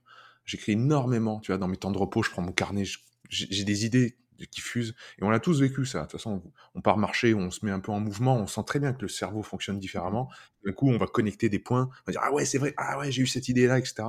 Alors que quand on est tanké là sur notre chaise, généralement, euh, c'est pas là où on va, on va avoir une nouvelle pensée, une nouvelle idée, tu vois. Il faut que l'environnement, encore une fois, change parce que, comme j'aime la répéter, l'être humain est à l'image de son environnement. Et donc, euh, magnifique porte d'entrée, vraiment, euh, je pense, ma plus belle passion, celle du mouvement, celle du... voilà, tout ce qui touche à la physicalité. donc, tennis, énormément. J'avais un tennis dans mon jardin. Donc tout le monde va me, mmh. va me croire être un gros bourge, mais pas du tout. c'est juste que euh, l'arrière-grand-parent avait fait un vieux court de tennis et euh, la maison a été donnée à ma mère en dot.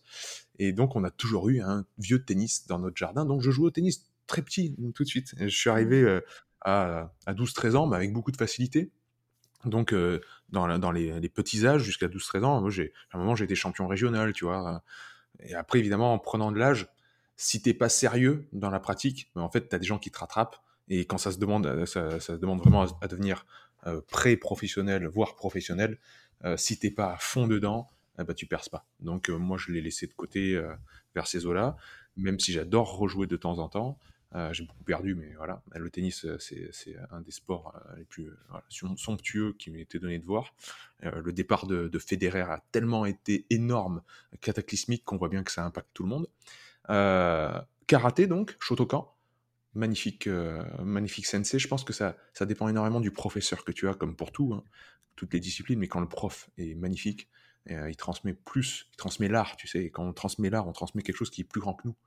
Mmh. quand, il, quand, prof qui s'oublie soi-même pour transmettre quelque chose qui est plus grand que lui, là, on est vraiment porté. Et tu vois, le cours commençait à 17h, on terminait à minuit parce qu'on parlait. on parlait, on parlait, quoi. On se mettait autour de lui et on parlait.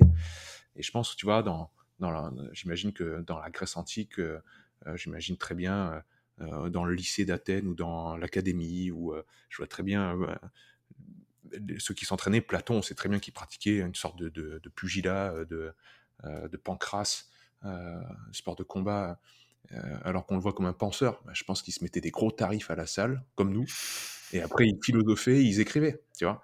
C'est ça qui est beau. Euh, mmh. euh, c'est le corps-esprit, c'est pas le corps et l'esprit. Il faut arrêter de parler au pluriel, c'est parler au singulier, c'est le corps-esprit. Et euh, l'un nourrit l'autre et, c'est la même chose. donc voilà, karaté, qui m'a mené à Aix-en-Provence où j'ai commencé donc la licence anglais-japonais à la boxe mmh. anglaise. Boxe anglaise, où j'allais dans les quartiers nord de Marseille. mon père me disait, mais t'es complètement fou, pourquoi tu vas là-bas? Tu vas tout seul avec tes gants de boxe dans un, dans un Ouais, ouais, bah ouais. Et quand j'y repense, je me dis, mais j'étais un peu taré de, faire ça. Et euh, mais tu vois, ça, on rejoint encore le truc de je veux faire un inconfort, je veux me mettre dans une situation qui va me faire grandir.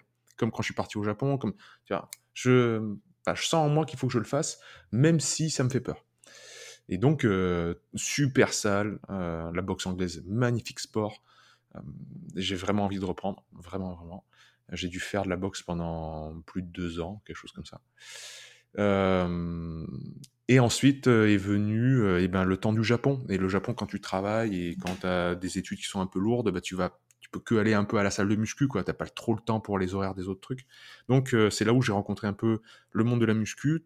Très rapidement, ce qui m'a intéressé, c'est les mouvements poids du corps, donc le monde du calisthenics, mmh. street workout aussi. Et c'est ce que je pratique le plus actuellement, donc surtout street workout. Donc ça va être les mouvements traction, dips, et après mouvement de jambes. Donc ça peut être du, ça peut être tout ce qui, tout ce qu'on fait en powerlifting, donc ou même en haltérophilie hein, avec le, le squat, le back squat, etc. ça j'aime beaucoup. Et un sport que j'ai découvert depuis 2017, qui est le CrossFit, que j'aime énormément. Euh, là également, je pense que ça dépend énormément des owners des box, donc des, des, des, des gens, des, propriétaires des, clubs, euh, parce que j'ai fait plein de box où ça ne m'allait pas du tout, où ça allait trop vite, mentalité n'était pas... Et euh, j'en ai trouvé deux, donc je les salue, CrossFit Les Angles dans, dans le Gard, et CrossFit Abellio ici dans le 65. Donc je salue Anthony et je salue mon cher ami Samy. et voilà, superbe mentalité, euh, superbe attention sur les détails, une progressivité qui va bien, euh, une communauté absolument géniale à l'américaine où on se, boit le café avant, on se tape dans la main après, on, est, tous des amis. Ça, c'est vraiment, vraiment la force du CrossFit. Cette communauté-là absolument géniale. Euh, donc voilà, voilà où on en est. Maintenant, le CrossFit, je suis très content d'être proche de, de Ellie. Euh, qui est l'un des, des tops euh, au niveau euh, français, qui est, au niveau du CrossFit HQ, et même de, de notre cher Mathieu Dubroc, très bon ami aussi CrossFit HQ, les, flow masters comme on dit. et c'est un superbe sport que, que j'aime énormément. Voilà ma pratique. Après, j'aime J'habite dans les montagnes et, et, la forêt. Maintenant, je fais du VTT. Je pars courir dans la forêt avec mon chien de temps en temps voilà, voilà le parcours sportif. c'est très, très intéressant et tu es passé par plusieurs périodes, donc mmh. c'est super à savoir. Et en ce moment, donc, tu es plus porté sur le crossfit, c'est ça? Un peu plus, ouais. Je pense que je dois y aller deux fois par semaine et puis je dois après je m'entraîne de mon côté parce que j'aime toujours mon petit laboratoire personnel de tester des trucs, etc. Et j'y vais entre deux et trois fois par semaine au crossfit. Ok, ouais, c'est super. Pour avoir été coach aussi en, boxe de CrossFit et pour avoir pratiqué le, mmh. CrossFit pendant plusieurs, plusieurs années. c'est vrai que le CrossFit, c'est une discipline qui est très, qui est très porteuse. Personnellement, c'est ce qui m'a permis en fait de faire le switch entre, entre ma vie d'avant et ma vie actuelle, qui est plus donc, dans le milieu de, de, la santé et du fitness. Et, et voilà, je, je, je, chéris avec le cœur parce que c'est vraiment la période où j'ai senti des, des, changements en moi se mmh. faire, tant sur le plan sur le plan enfin, personnel, sur le plan de la hum, mentalité que sur le mmh. plan euh, de, euh, du physique, quoi, de la santé plutôt, de la santé. Et euh, je voulais savoir, parmi tout ça, toutes, ces, enfin, toutes ces pratiques autour, autour voilà, de, de, la santé, du corps, comment tu as introduit le froid, la respiration, qui sont, mmh. qui sont des, des choses, enfin voilà, des, des, domaines que tu abordes beaucoup à travers euh, tes vidéos, à travers euh, tes enseignements. On sait très bien que la respiration, bah, c'est la base de tout. Hein, ça, voilà, moi je m'y suis aussi un petit peu intéressée. J'ai fait un stage euh, Wim Hof, comme j'ai dit dans mon précédent épisode, enfin dans un des, des épisodes précédents, ah il y a quelques années. Alors moi, c'était avec Stéphane Jensen. Je sais pas si tu connais. Donc voilà, c'est un c'est que j'avais que je connaissais du CrossFit et que une fois j'ai été au yoga Bikram. Donc pendant un moment j'allais très régulièrement euh, au yoga Bikram.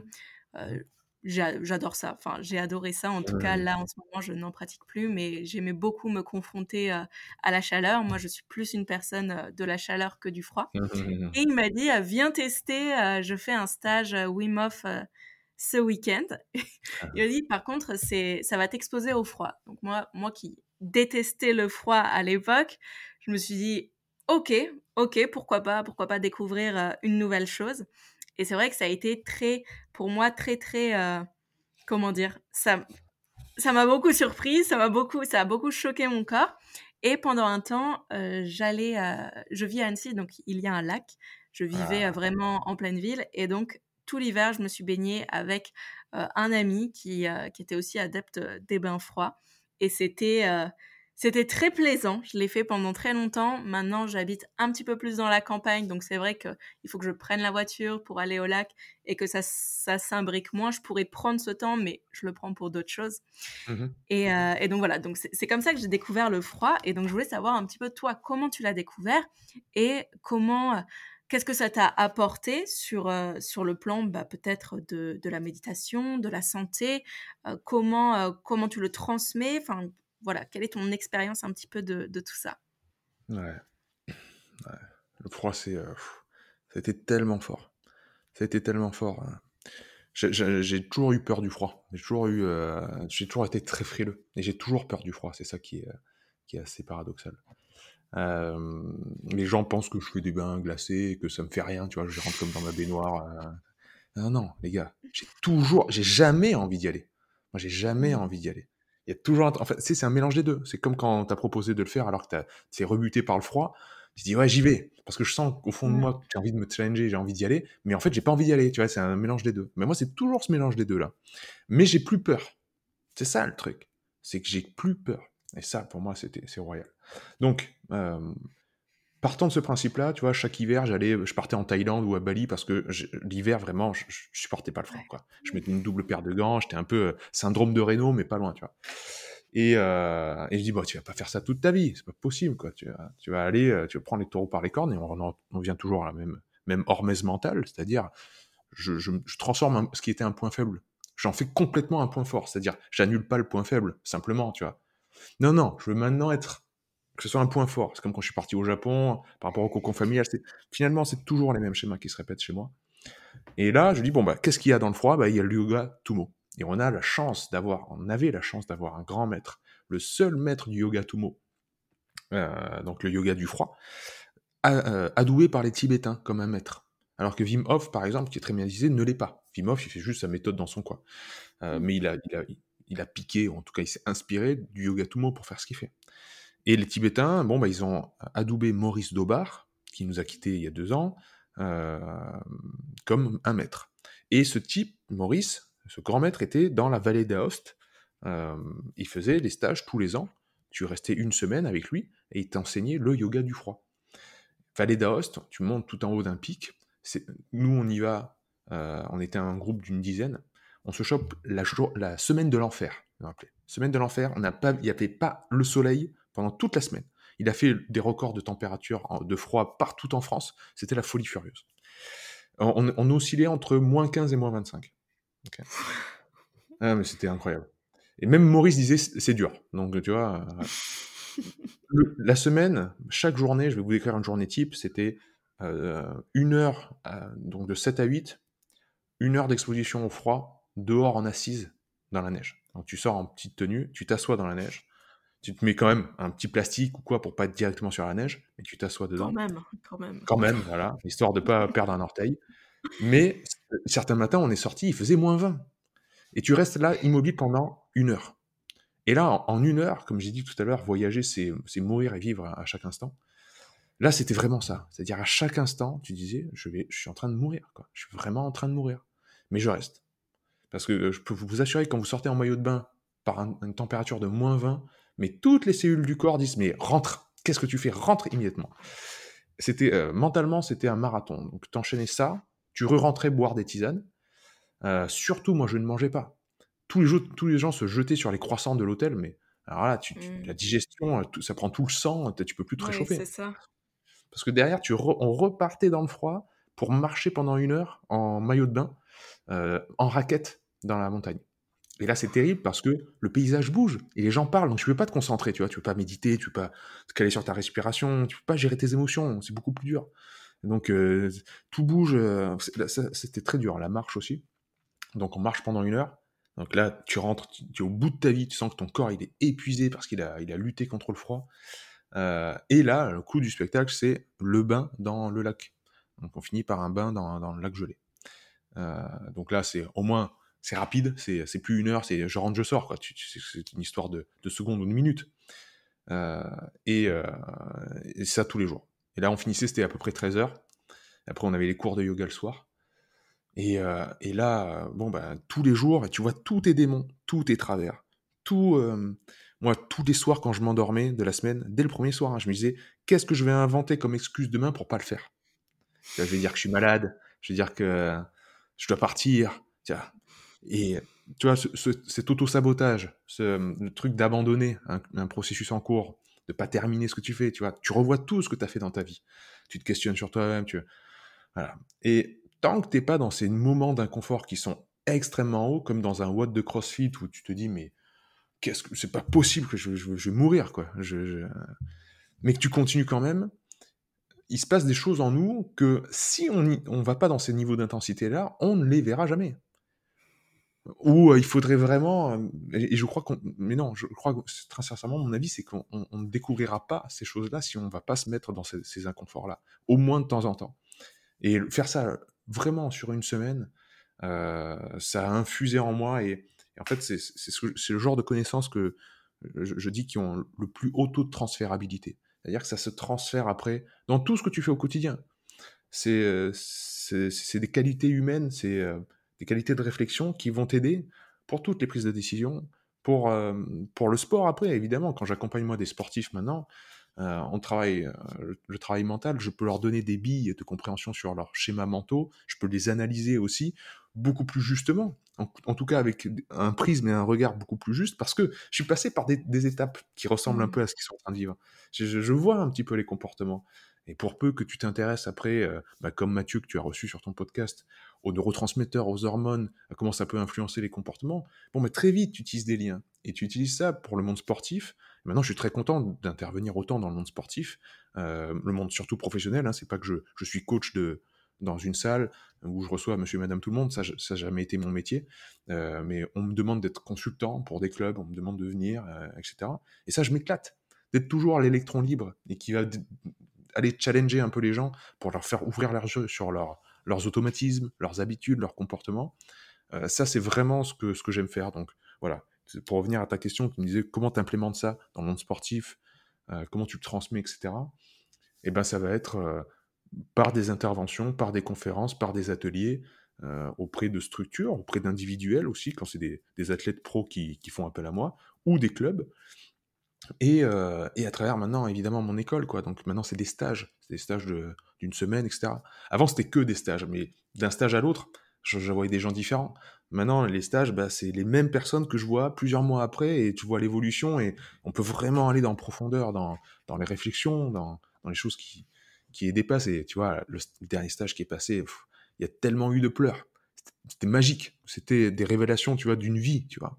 Des gens qui sortaient euh, avec les yeux un peu dans le vague et qui me disaient, mais maintenant je sais plus. Maintenant je sais plus ce que je dois faire. Et je disais, oui, c'est ça. C'est ça. Faut que, maintenant c'est l'heure de la décision, c'est l'heure du choix de, ce de ta vie, tu vois c'est important et, euh, c'est très c'est vachement déconcertant tu vois euh, dans nos vies où on vraiment on est guidé tu vois sur des rails de se retrouver comme ça à, voir le vivant pour ce qu'il est et se considérer avoir une place dans le monde très ça, peut être très dur euh, à entrevoir. Et, et voilà je repense à un élève qui m'avait dit en fait t'as pas créé une école de naturopathie t'as as créé une école de la vie. Et ça c'est la, plus belle des récompenses que j'ai eues au stage dernier là qui vient de passer. Euh, donc voilà, je, euh, toutes ces façons de faire, dont le froid, hein, ben, j'essaie de l'implémenter de manière euh, à 360 degrés, de manière très ouverte, de manière toujours en proposition, sans jamais, sans jamais imposer. Ça, c'est important aussi. Mmh.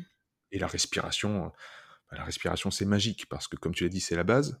c'est la base, mais c'est la seule base qu'on travaille jamais, quoi. C'est la seule base où, parce que c'est la base, parce que ça nous est donné, bon, bah, je vais faire autre chose, je vais faire, je vais travailler autre chose. Mais non, non, non tu as une base, il faut que tu la renforces. Et si tu renforces tes fondations, euh, eh ben c'est le bon moment. là. Donc on parlait de, de la respiration, oui, on disait bien que c'était la base de tout, mais, mmh mais que c'était la seule chose au final qu'on n'apprenait pas vraiment à faire.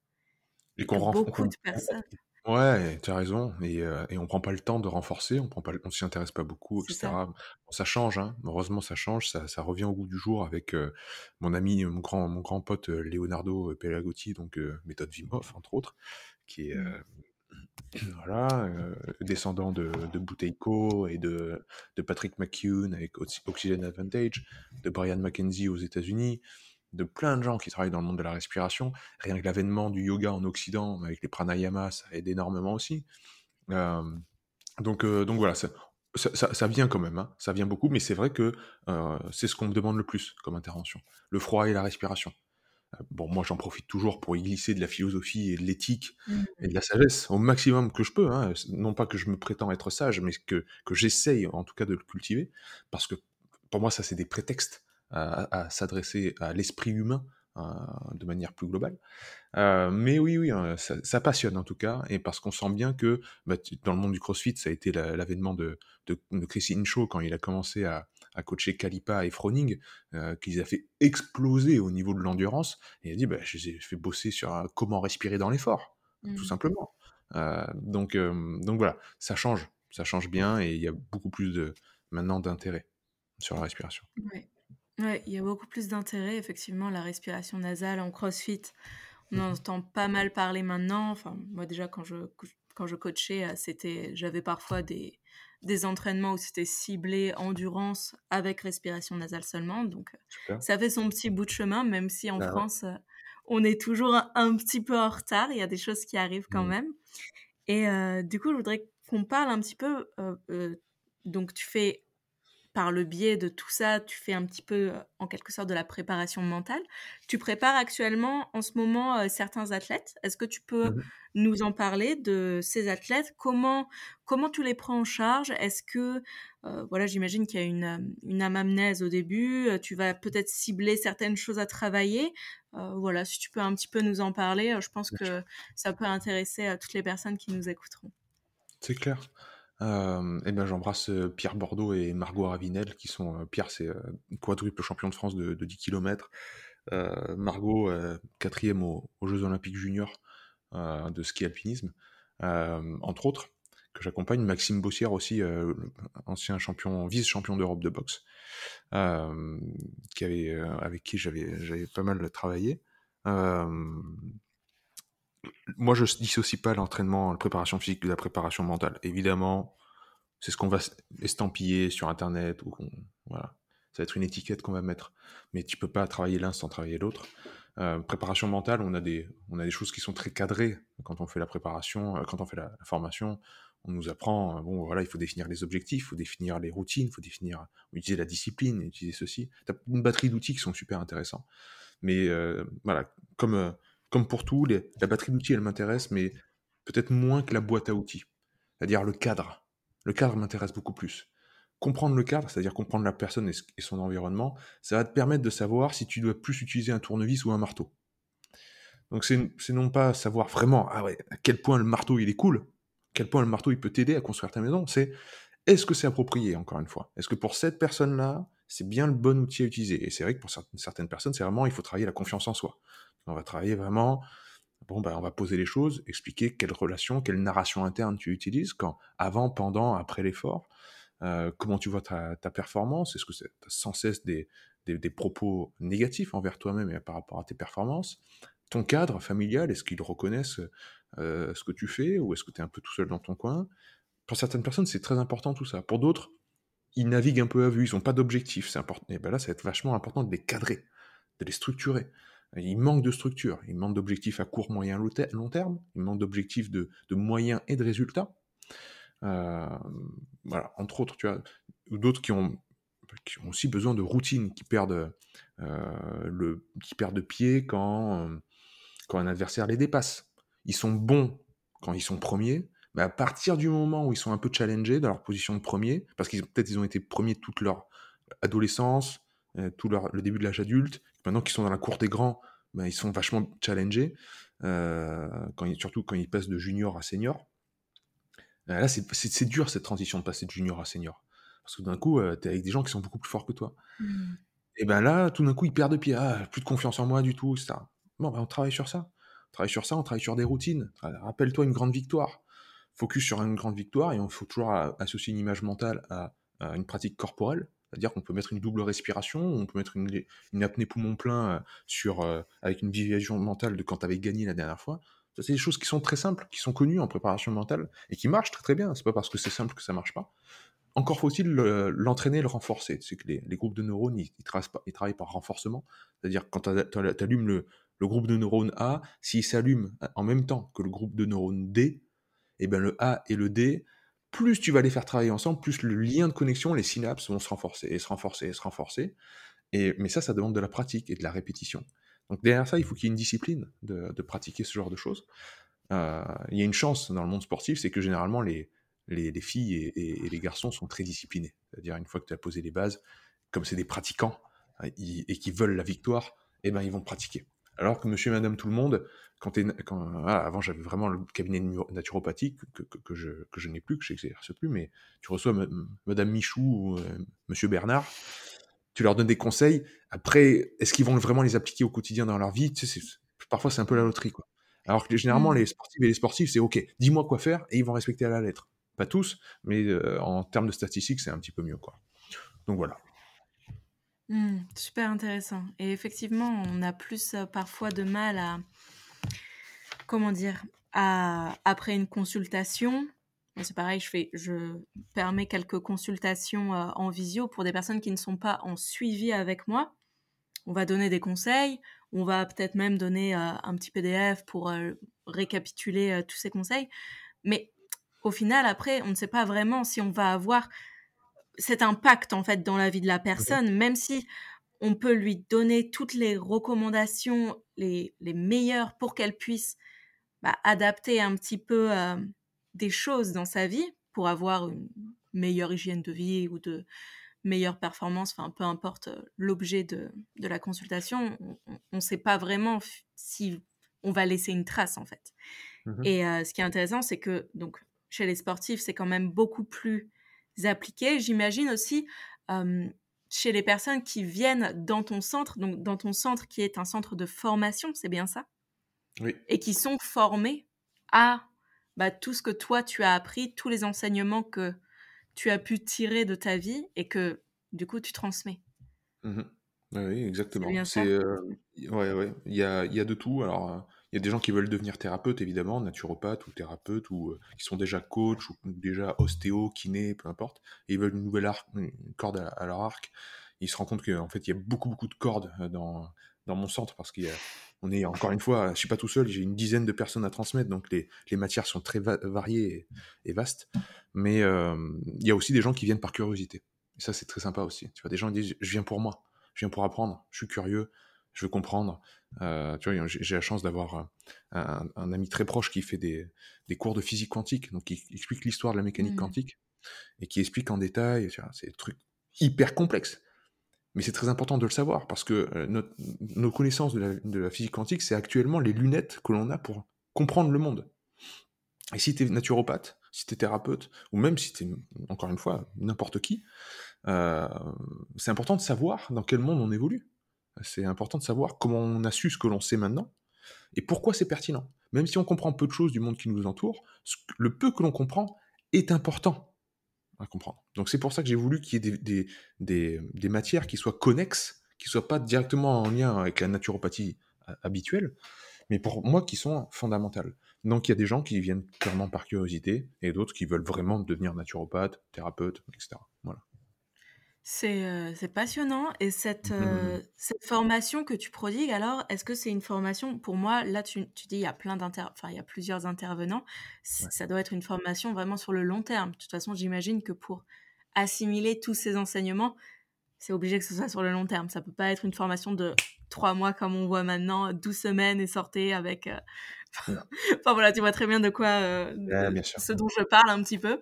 Mais mais voilà, c'est vraiment une formation sur le long terme.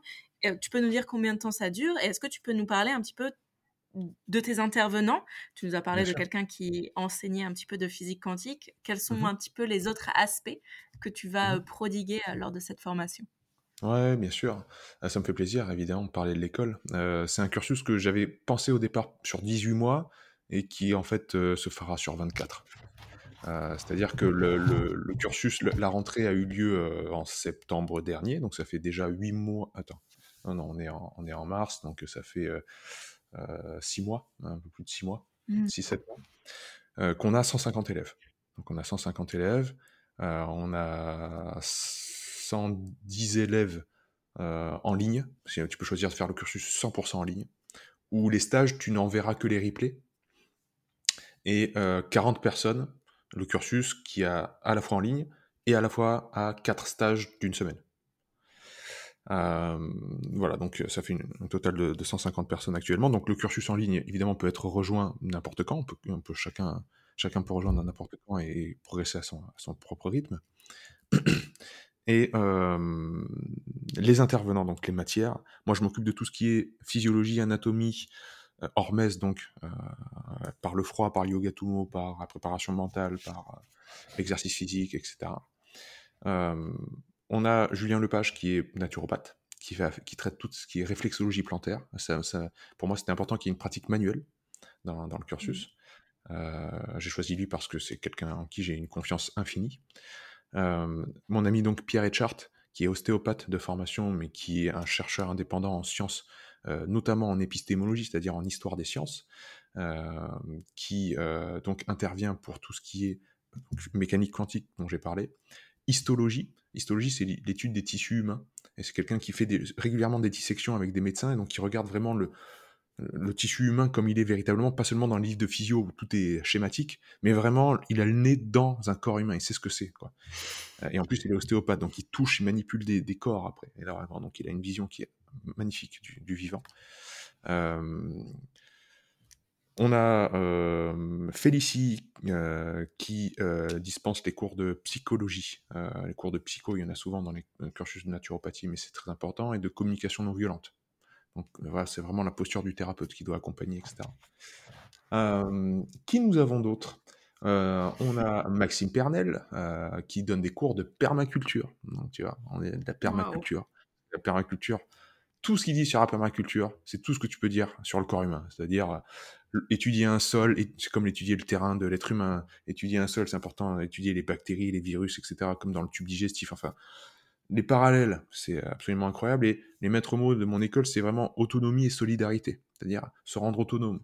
Pour moi, se rendre autonome, c'est aussi vivre dans la nature, cultiver son potager, avoir cultivé sa propre nourriture, euh, connaître un sol, connaître un arbre. Qu'est-ce que ça veut dire? Et la permaculture, pour ça, est un regard sur la nature qui est magique, magnifique, une très belle philosophie.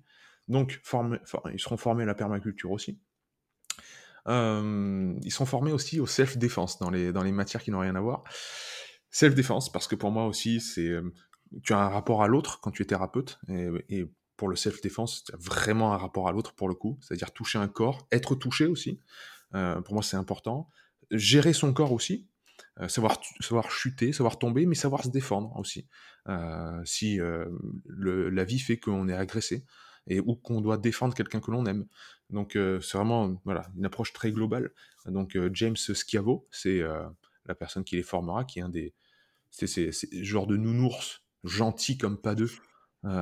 Mais euh, s'il s'énerve, tu sais qu'il y a tout le monde qui est mort dans la pièce, tu vois, parce que c'est le gars, c'est des armes au bout d'un moment. Il fait, des arts martiaux et des sports de combat depuis qu'il a 7 ans. Donc maintenant, il en a, il en a 50.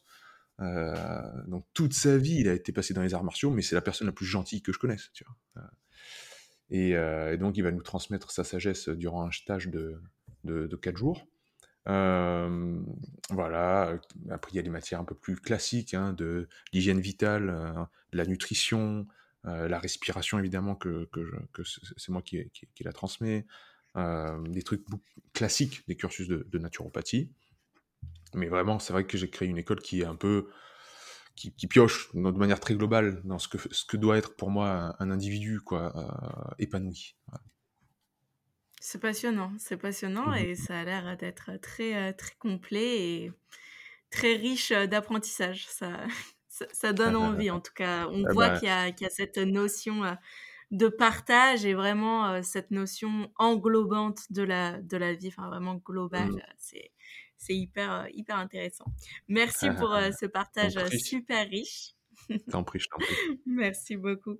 On va passer. Donc, déjà, merci pour tout ce que tu nous as raconter tout ce que tu nous as dit. Vraiment, j'adore ce genre de conversation où, où j'ai juste à écouter et à boire un petit peu euh, les paroles.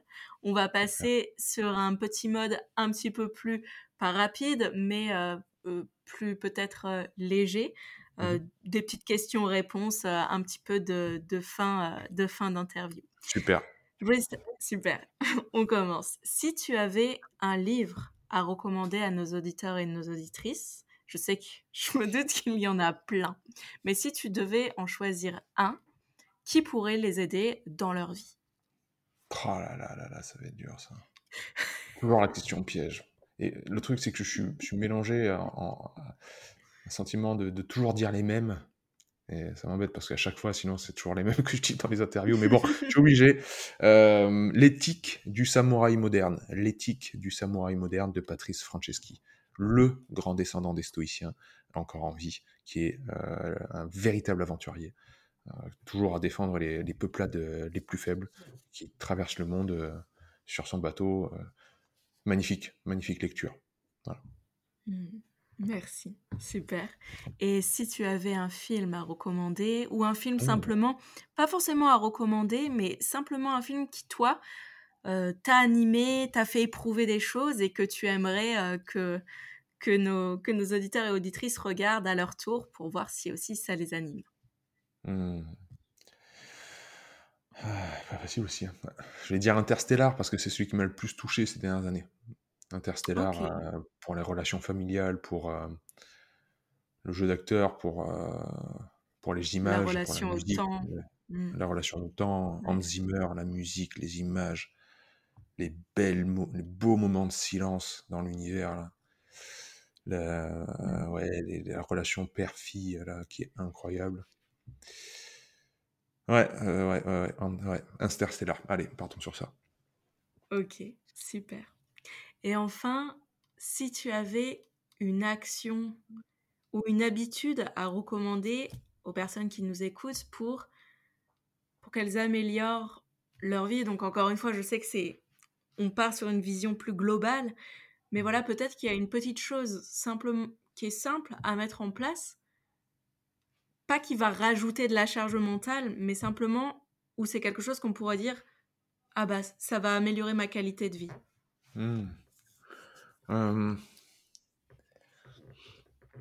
à chaque fois que, que vous euh, sentez une, pulsion forte en vous, c'est un, un travail très méditatif et très bouddhiste hein, pour le coup mais euh, j'ai parlé du manque euh, tout à l'heure, et pour les bouddhistes, c'est le moment où on peut casser la roue de l'insatisfaction éternelle.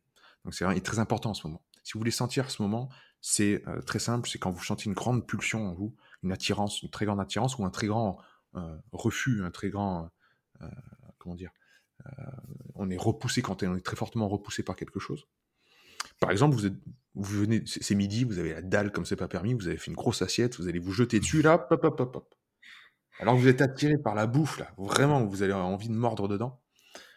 On ferme les yeux, et dans ce moment de grande attirance, on voit sa pulsion et son habitude et son comportement automatique qui va s'exprimer, on attend un peu, et on étire le moment là, et on fait la lumière sur notre pulsion.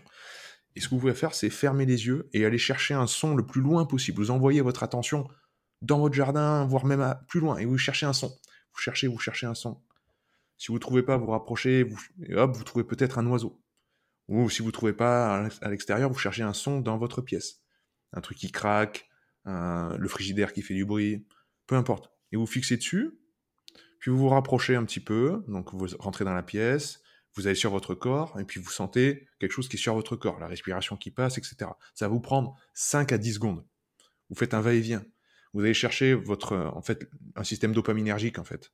Sortez de la dopamine pour rentrer dans ce qui est plutôt interoceptif, donc euh, ce qui est collé à moi, ce qui est plutôt l'ordre du cocon, de la sérotonine, l'ocytocine, la vasopressine, d'autres neurotransmetteurs, qui sont ceux, du, vraiment du calme et, plutôt de la détente, quoi, plutôt du ici et maintenant, comme on dit, here and now en, anglais, ici et maintenant, ce qui va vous permettre de euh, la pulsion beaucoup mieux la diriger. C'est-à-dire pas être dans le ah, je bouffe à fond, etc. Et de la même manière, si vous êtes, euh, euh, vous voulez pas du tout rentrer dans ce bain froid là, vous voulez pas du tout prendre votre douche froide, vraiment, vous voyez le truc, mais ça vous repousse au possible. Tiens, jamais, j'ai pas envie, etc.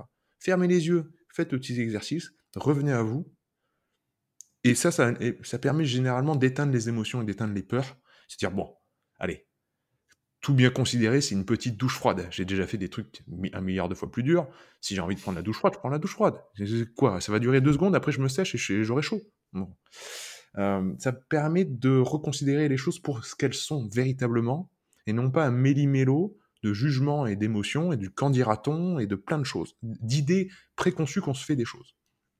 Voilà, donc faire ce petit va-et-vient intentionnel de quelque chose qui est loin, qu'on entend ou quoi, ou même qu'on voit, c'est la, même, la même chose, de toute façon c'est les mêmes voies dopaminergiques, à quelque chose, hop, on revient à quelque chose qui est proche de nous, par exemple, le, la respiration, le, sentiment, le petit frottement de la respiration sur la cavité nasale qu'on sent quand on respire. Et une fois qu'on a trouvé ça, c'est bon, ça a duré 5 secondes. Voilà. Super, merveilleux. Est-ce que est-ce qu'il y a un, un, pays que tu aimerais euh, peut-être euh, visiter, dans lequel tu aimerais voyager? Donc tu as été au Japon, tu as parlé rapidement de la Thaïlande, de Bali également, il me semble. Euh, L'Indonésie, c'est un pays aussi que j'ai beaucoup aimé. Enfin, j'y ai pas été très longtemps, mais, mais j'ai beaucoup aimé pour y avoir été euh, un bon mois, on va dire. Mmh. Euh, est-ce que toi, il y a un autre pays que tu aimerais, que tu aimerais visiter ou tu aimerais découvrir la culture plutôt? Mmh Ouais, Amérique du Sud où je suis jamais allé. Amérique du Sud. Donc, on m'a beaucoup en parlé de bien, en bien du, de la Bolivie, mais tout ce qui est. J'aimerais bien visiter bah, les, les, ruines des, des, Aztèques ou Mayas ou ce genre de choses, ça m'intéresse énormément. Voilà, donc je dirais plus globalement l'Amérique du Sud. Ok, super. Mmh, mmh, mmh. Et enfin, pour terminer un petit peu euh, sur ce podcast, si tu avais un passage de micro à faire à quelqu'un qui est aussi euh, riche d'enseignement, quel que soit le domaine, plutôt axé autour de la santé, mais je pense que de toute manière, ça sera dans ce domaine-là que tu me recommanderas quelqu'un, euh, qui, serait, qui serait cette personne? Mmh mmh Je peux pas dire Mathieu Bouchard, évidemment, sinon ça serait lui renvoyer la, la trop facilement. En plus, je pense que je vais euh, lui reposer certaines questions que j'aimerais bien ah, repasser par une interview avec lui. Mais donc oui, quelqu'un d'autre, si tu peux lancer ce petit micro. Mon ami euh, Fabien Moine. Mon ami Fabien Moine. Euh, Fabien, il a les, éditions Exuvie. Les éditions, donc il est aussi un naturopathe hein, très, très connu sur, les, sur mmh les réseaux aussi. Quelqu'un avec une, une, très très grande générosité, une très très belle personne, très engagé aussi euh, pour le bien commun et euh, voilà d'une gentillesse euh, extrême. voilà, une belle personne. Ben, super, génial. Bon, j'essaierai de la contacter puis on verra si, si, c'est possible de faire de faire un petit, une petite interview avec avec lui. En tout cas, merci beaucoup pour ta recommandation. Je te remercie encore pour tout ce temps euh, passé euh, avec nous, avec moi, mmh, et pour toute cette transmission d'informations très généreuse. Vraiment, c'était mmh. super agréable. Pour tous nos auditeurs et nos auditrices, je vous dis à très bientôt. Hey, pas si vite Merci d'avoir écouté jusqu'au bout. Si tu as passé un bon moment, ou que ce podcast t'a permis de te questionner, tu peux t'abonner au canal via la plateforme que tu utilises. Tu peux me repartager sur tes réseaux sociaux ou encore m'écrire sur Instagram ou par mail et me faire part de tes ressentis ou de tes questionnements. Cela me ferait très plaisir d'échanger avec toi. Sache que je propose des suivis online très complets, ultra personnalisés pour te développer, te dépasser, t'épanouir et te challenger. Ce n'est pas une simple transformation physique que je propose, mais vraiment une évolution à 360 degrés. Ciao et à bientôt